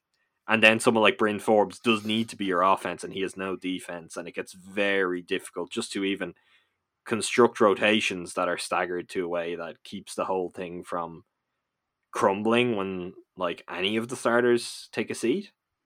So that's that's my Torrey Craig case. Is I think it just it gives you as much as you can have still on the bench, while also maximizing your starting lineup. I think it gives you last year's starting lineup with the upgrade at point guard. Torrey Craig also, I mean, his shooting is shaky. It hasn't happened yet, but he, it's not like he's a non-shooter. There's nothing to say that he couldn't come and have like a career year, and that to be a key difference maker. Like it's it's not like he's a guy who just can't shoot at all. It's just anything else offensively, not a Mm, good idea, not advisable. You don't want the ball in his hands. I don't know if I'm going to go that far. Uh, As in the shooting to I- he is shown to be he can hit shots. It's just a matter of it's the same story with like Pat Donte. it's exactly the same story. The pot, yeah. Um, is there another uh, Sterling? Donte. Yeah, Donte. Um, yeah, like it's just a it's all about consistency. He hasn't shown that, and he play has played a lot of minutes already in the NBA. Um, you know the value they get from him defensively. Yeah, I mean, even Wes to an extent last year, it wasn't. You know, I know people. You know, as we talked about the Wes, you know, leaving for LA, but we had times where it's like, yeah, Wes just doesn't have it tonight. He's not hitting shots. So it's not like you're oh yeah.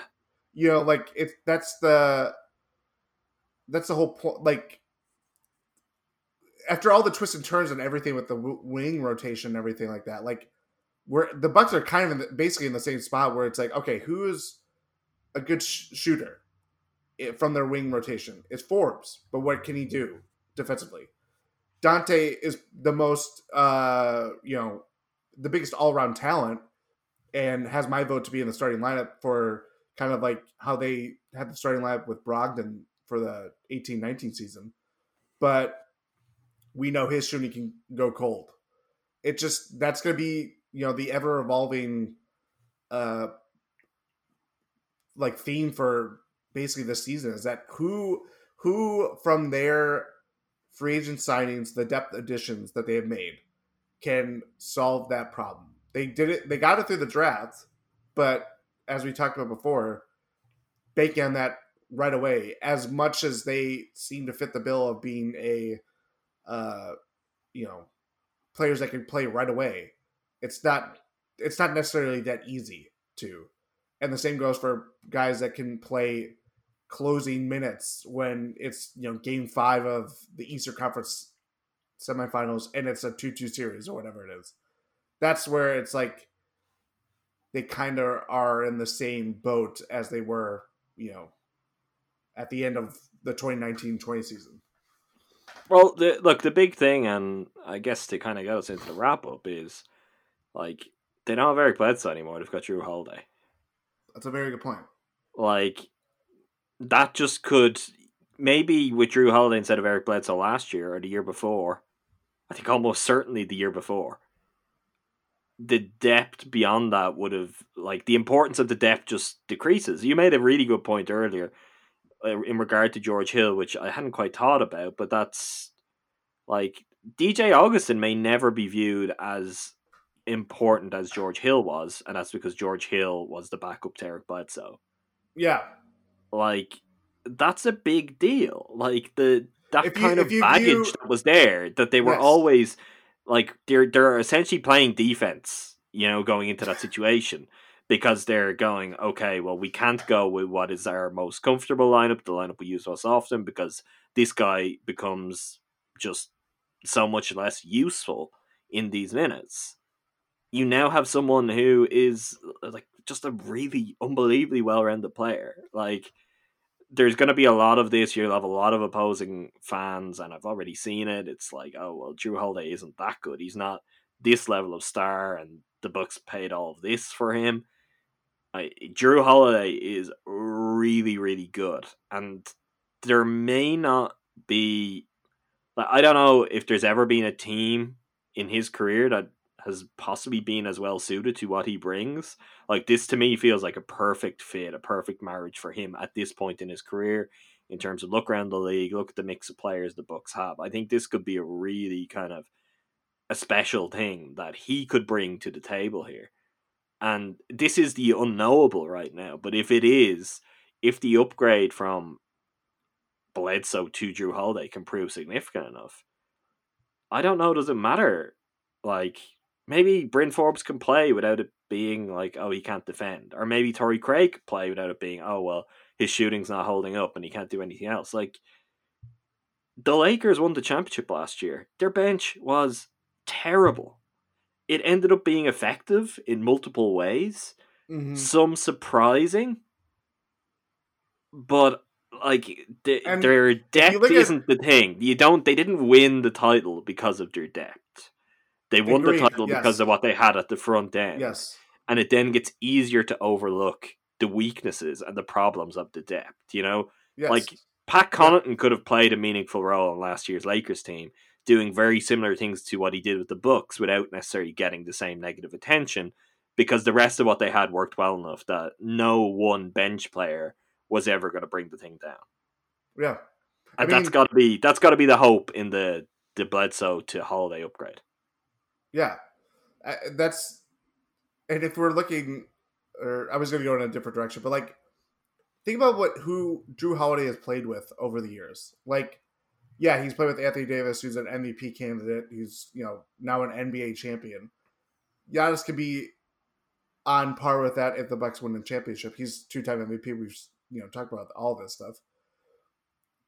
Is the second best teammate that he's ever played with like a year of Demarcus Cousins? who is very good at his peak, Possibly, like, Eh, possibly yes. but I don't think I don't think there's even someone Mm. close to it. Like the thing is, I it may not have been Demarcus Cousins just in terms of the version of Demarcus Cousins he got to play with. Like Yeah. it might be last year's Brandon Ingram, But that's what we're talking about. Like which means he's now playing with better than that at multiple spots, not just Giannis but Khris as well. that's that's my, exactly my point. Like he has, for as good as he has been, and you know he's playing the West, he's not going to get All Star consideration when you know you have guys like Steph Curry, Damian Lillard, Harden, Westbrook, just to name a few. Those are guys are going to be All Star, All NBA candidates. But we know how good defensively he is. He's shown that in the playoffs, even though it was you know the first round of the series against the Blazers where they just completely shut them down. He just he is for what his role was in New Orleans. He was asked to play a role that was honestly a little bit more that he was he's suited for. Like he's a as he's a very good two way player, all that stuff. But he their guard rotation outside of that was pretty just kind of there wasn't there wasn't this kind of you know creator or focal point that you've based your blueprint off like the Bucks have had with Giannis, with Khris, with previously Bledsoe, whatever you want to you know use it. Then you add in, uh, add in a guy like Brook who it's a matter of basically just him hitting shots, but you we know how he affects the Bucks' uh, ability to win and be as successful as they have been with uh, Brook in Milwaukee the last two years. That's where like the whole point of like talking about like the Lakers and how they won uh, won an, uh, a title with very serious limitations, and they honestly have not really addressed those shooting limitations Mm. at all. Would you agree? Uh, yeah, okay, maybe with shooting, but Shoot- uh, just, think- shooting, stri- strictly shooting.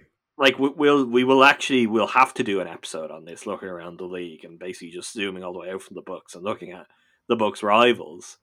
Um, I, I think you and I are falling on very different places with the Lakers. I, I think the Lakers have just improved like colossally, kind of scarily. Now, look, they're in the other conference, so you know if the Bucks do their job, no matter how good the Lakers are, whatever, you can't play them until the finals, like for when it really matters. And if you get there, well, then it's seven games. You see what happens. So I'm not necessarily concerned about that in that regard, but. I I think they've yeah shooting may be fair shooting. I'm not gonna say you're wrong on that. They're even like bringing back someone like KCP, like he can be a good shooter at times, but he is not. Is their second best the shooter Wes career. Matthews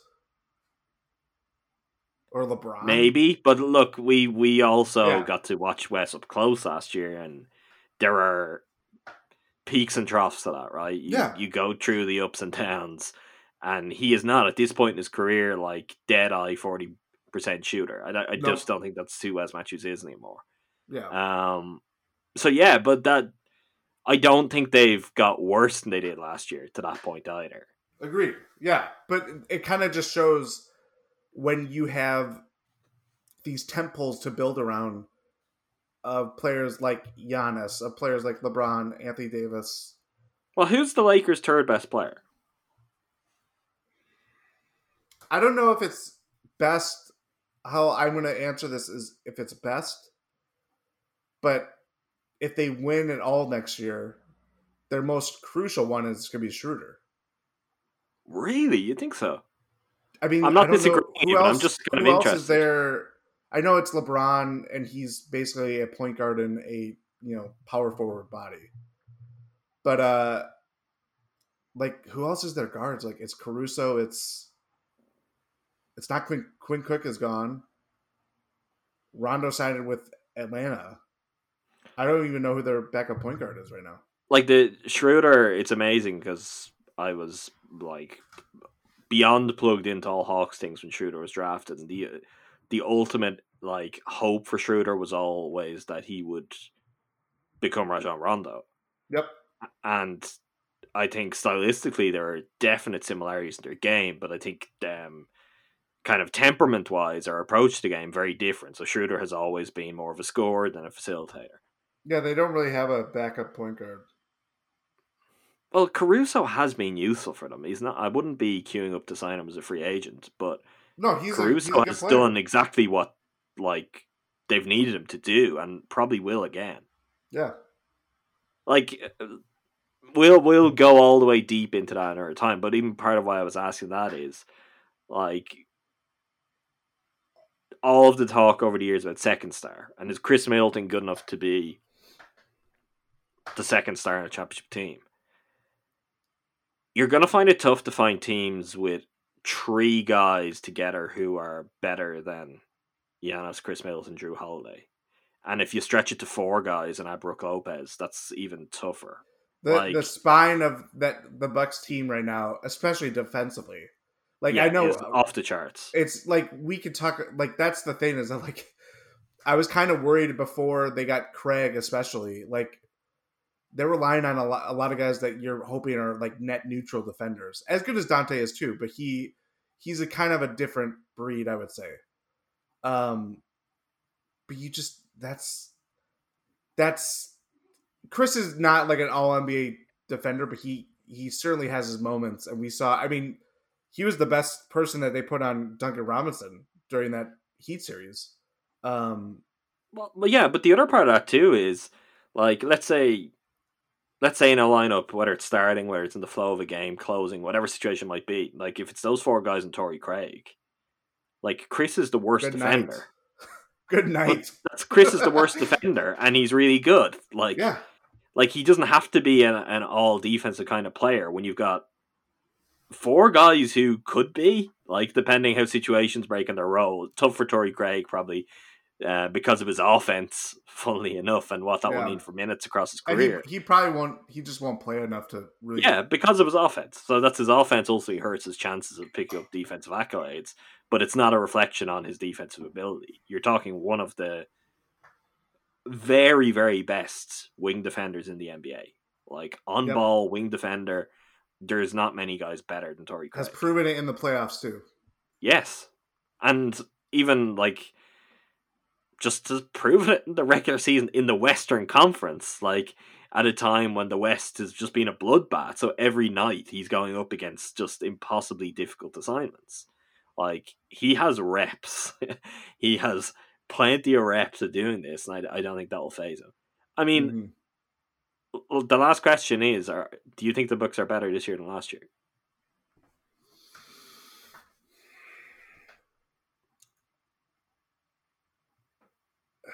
you'd be surprised. that I I'd be would have surprised. No, oh, surprised nothing would you would say will surprise a, me. a multi-part answer. Okay. I think they are worse Oh, okay. in terms of wi- true wins losses. Well, there's ten less games, so I agree with that. Exactly, and all the other weirdness with COVID and prospect of injuries. They're they're a far they're a more shallow team. And they also have to bed in lots of new players with no real training camp or preseason. Exactly, but they are a better team for built for the playoffs.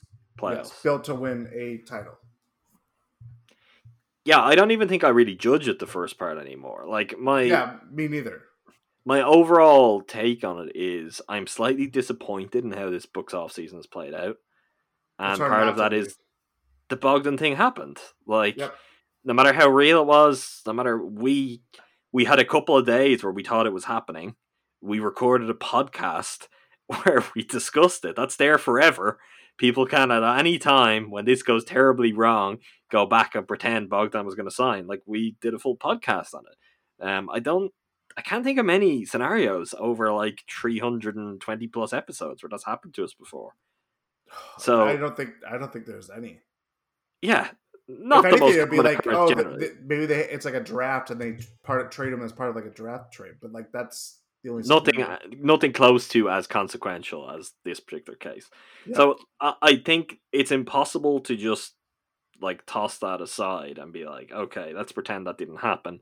And if the truth is yeah if at the start of you know the start of this month you said okay by the end of the month eric bledsoe's gone you've got jrue holiday would bucks fans be very happy? The answer is yes. Yeah, and that is true. I think they are better. That's Jrue. you can't keep. You've already made that joke on Twitter. I know. There's only so many times you're going to get away with Jordan. They are better. I don't know if it's enough. I don't know if it's enough based on things that other teams are doing, and that will be another podcast we'll do. We'll talk about say the Nets. Like, what are the Nets? Are the Nets as scary as they could be, or are the Nets going to be everything that's been wrong with uh, some of the teams their two stars have been on? Time Philly, will tell. Boston, Yeah. Toronto. Uh, I would I- say they're at my own peril, I'm going to continue to. Uh, I had a year off where I was not doubting the Raptors. I'm not going to listen to too much Raptors talk this year. yeah. I would I would fade them from the conversation. Losing Ibaka and Gasol, like Aron Baynes is good. He's not. He's not. Again, again. I hate that I keep just doing the like for like stuff, but like, there's a reason why Gasol was such a perfect fit with Toronto, even when he's kind of not a willing three point shooter as we saw. But like, yeah, but Ba- Baynes can't defend quite can't as well. defend. as He's not as can't good of a pass, passer. like- yeah, so he can't be a hub for your offense at all. yeah, Um, so yeah, I'm I'm not entertaining the Raptors quite like that. But look, if the Nets assume that position and the Sixers now have a roster that makes a lot more sense, like they're far from insignificant. And then you've got the Heat. Like, how did we just manage to not mention the Heat? That's a lesson that we should learn. Like, if any if any podcast should be talking about the Heat, it's possibly this one. are But- they better though? No. No, I don't think they are. The same, probably. Mm, I, I look, I Now, Jae Crowder maybe losing Jae Crowder may set them back. Um, especially that Jae? Crowder. doesn't matter though. Like if they're the same, they're a tough out for the Bucks. Like we now know this. Yeah, An easier out with Jrue Holiday instead of Eric Bledsoe. Sure. Like my my thing is the Bucks are better. Yes. It's just whether they're better enough. They could have really made a colossal jump, a big statement. It was one that I didn't think was possible going in. Maybe it wasn't really possible, but we did briefly get to glimpse a path to that. And that is something that will rankle, it will stick around. Much like Brogdon. And Brogdon again, I I said to you on that last episode, I was like, you can stop talking about that now. And it's amazing because actually you can't, and it's more important than ever yep. because if they had Malcolm Brogdon, then they really could have pulled off some sign and trades. yep. You know, that's your piece to It's, unlock any kind of deal you want. It's not people. I know that like it. We talked about like hanging over last season. It's like no, it hangs over how you build the team for the future. the whole era, the whole arc of this team, that decision will hang over. And it's because of like again, like let's move away from the oh, he does this as a player, he does that. It's it was about the asset as much as anything. Like very good player, very useful player, maybe the player that could make the difference. But if it wasn't him, he could have been the key to someone else. and and to round this all that up- out, like Sacramento's in a position where they could say they could clean their. hand. I know this is not like a Bucks related topic, but like they can wipe their hands clean of Bogdan Bogdanovich Sure. right now if they really Mhm. wanted to. They could just keep him, and then once that trade, no trade clause for like a year or whatever goes away, they could trade him for something else.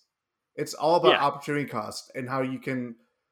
Yeah, it could be really messy right now for them, especially because they're just not going to make the playoffs. It's clear as day.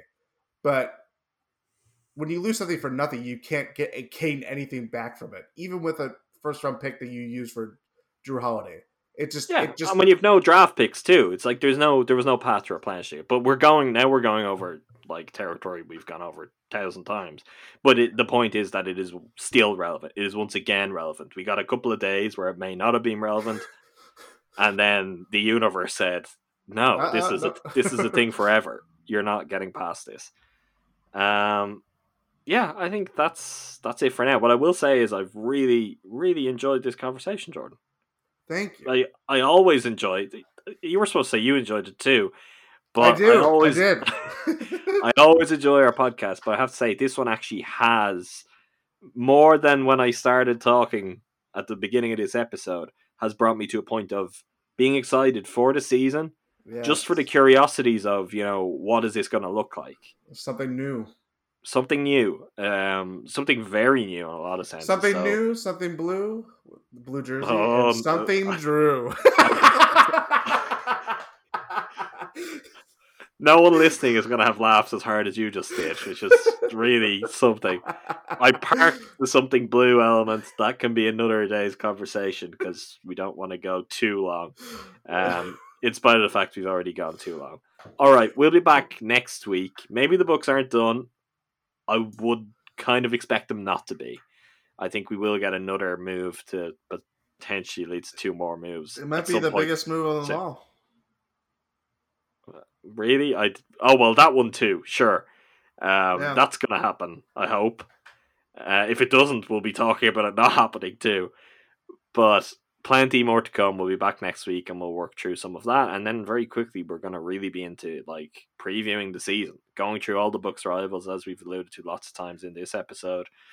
So yeah, it's kind of it's back to business, uh, record speed. Until the next time, make sure you subscribe to us on SoundCloud, Apple Podcasts, Stitcher. You'll find us in all those places. Um, you can also follow us on Twitter at Win In Six Podcast. As always, if you want to read about the Bucks, I would recommend you go check out Jordan, Dalton, the rest of their team's work behind thebuckpass.com. And we'll be back with you very soon. Thanks again to all of you for listening. Thank you, Jordan. Thank you.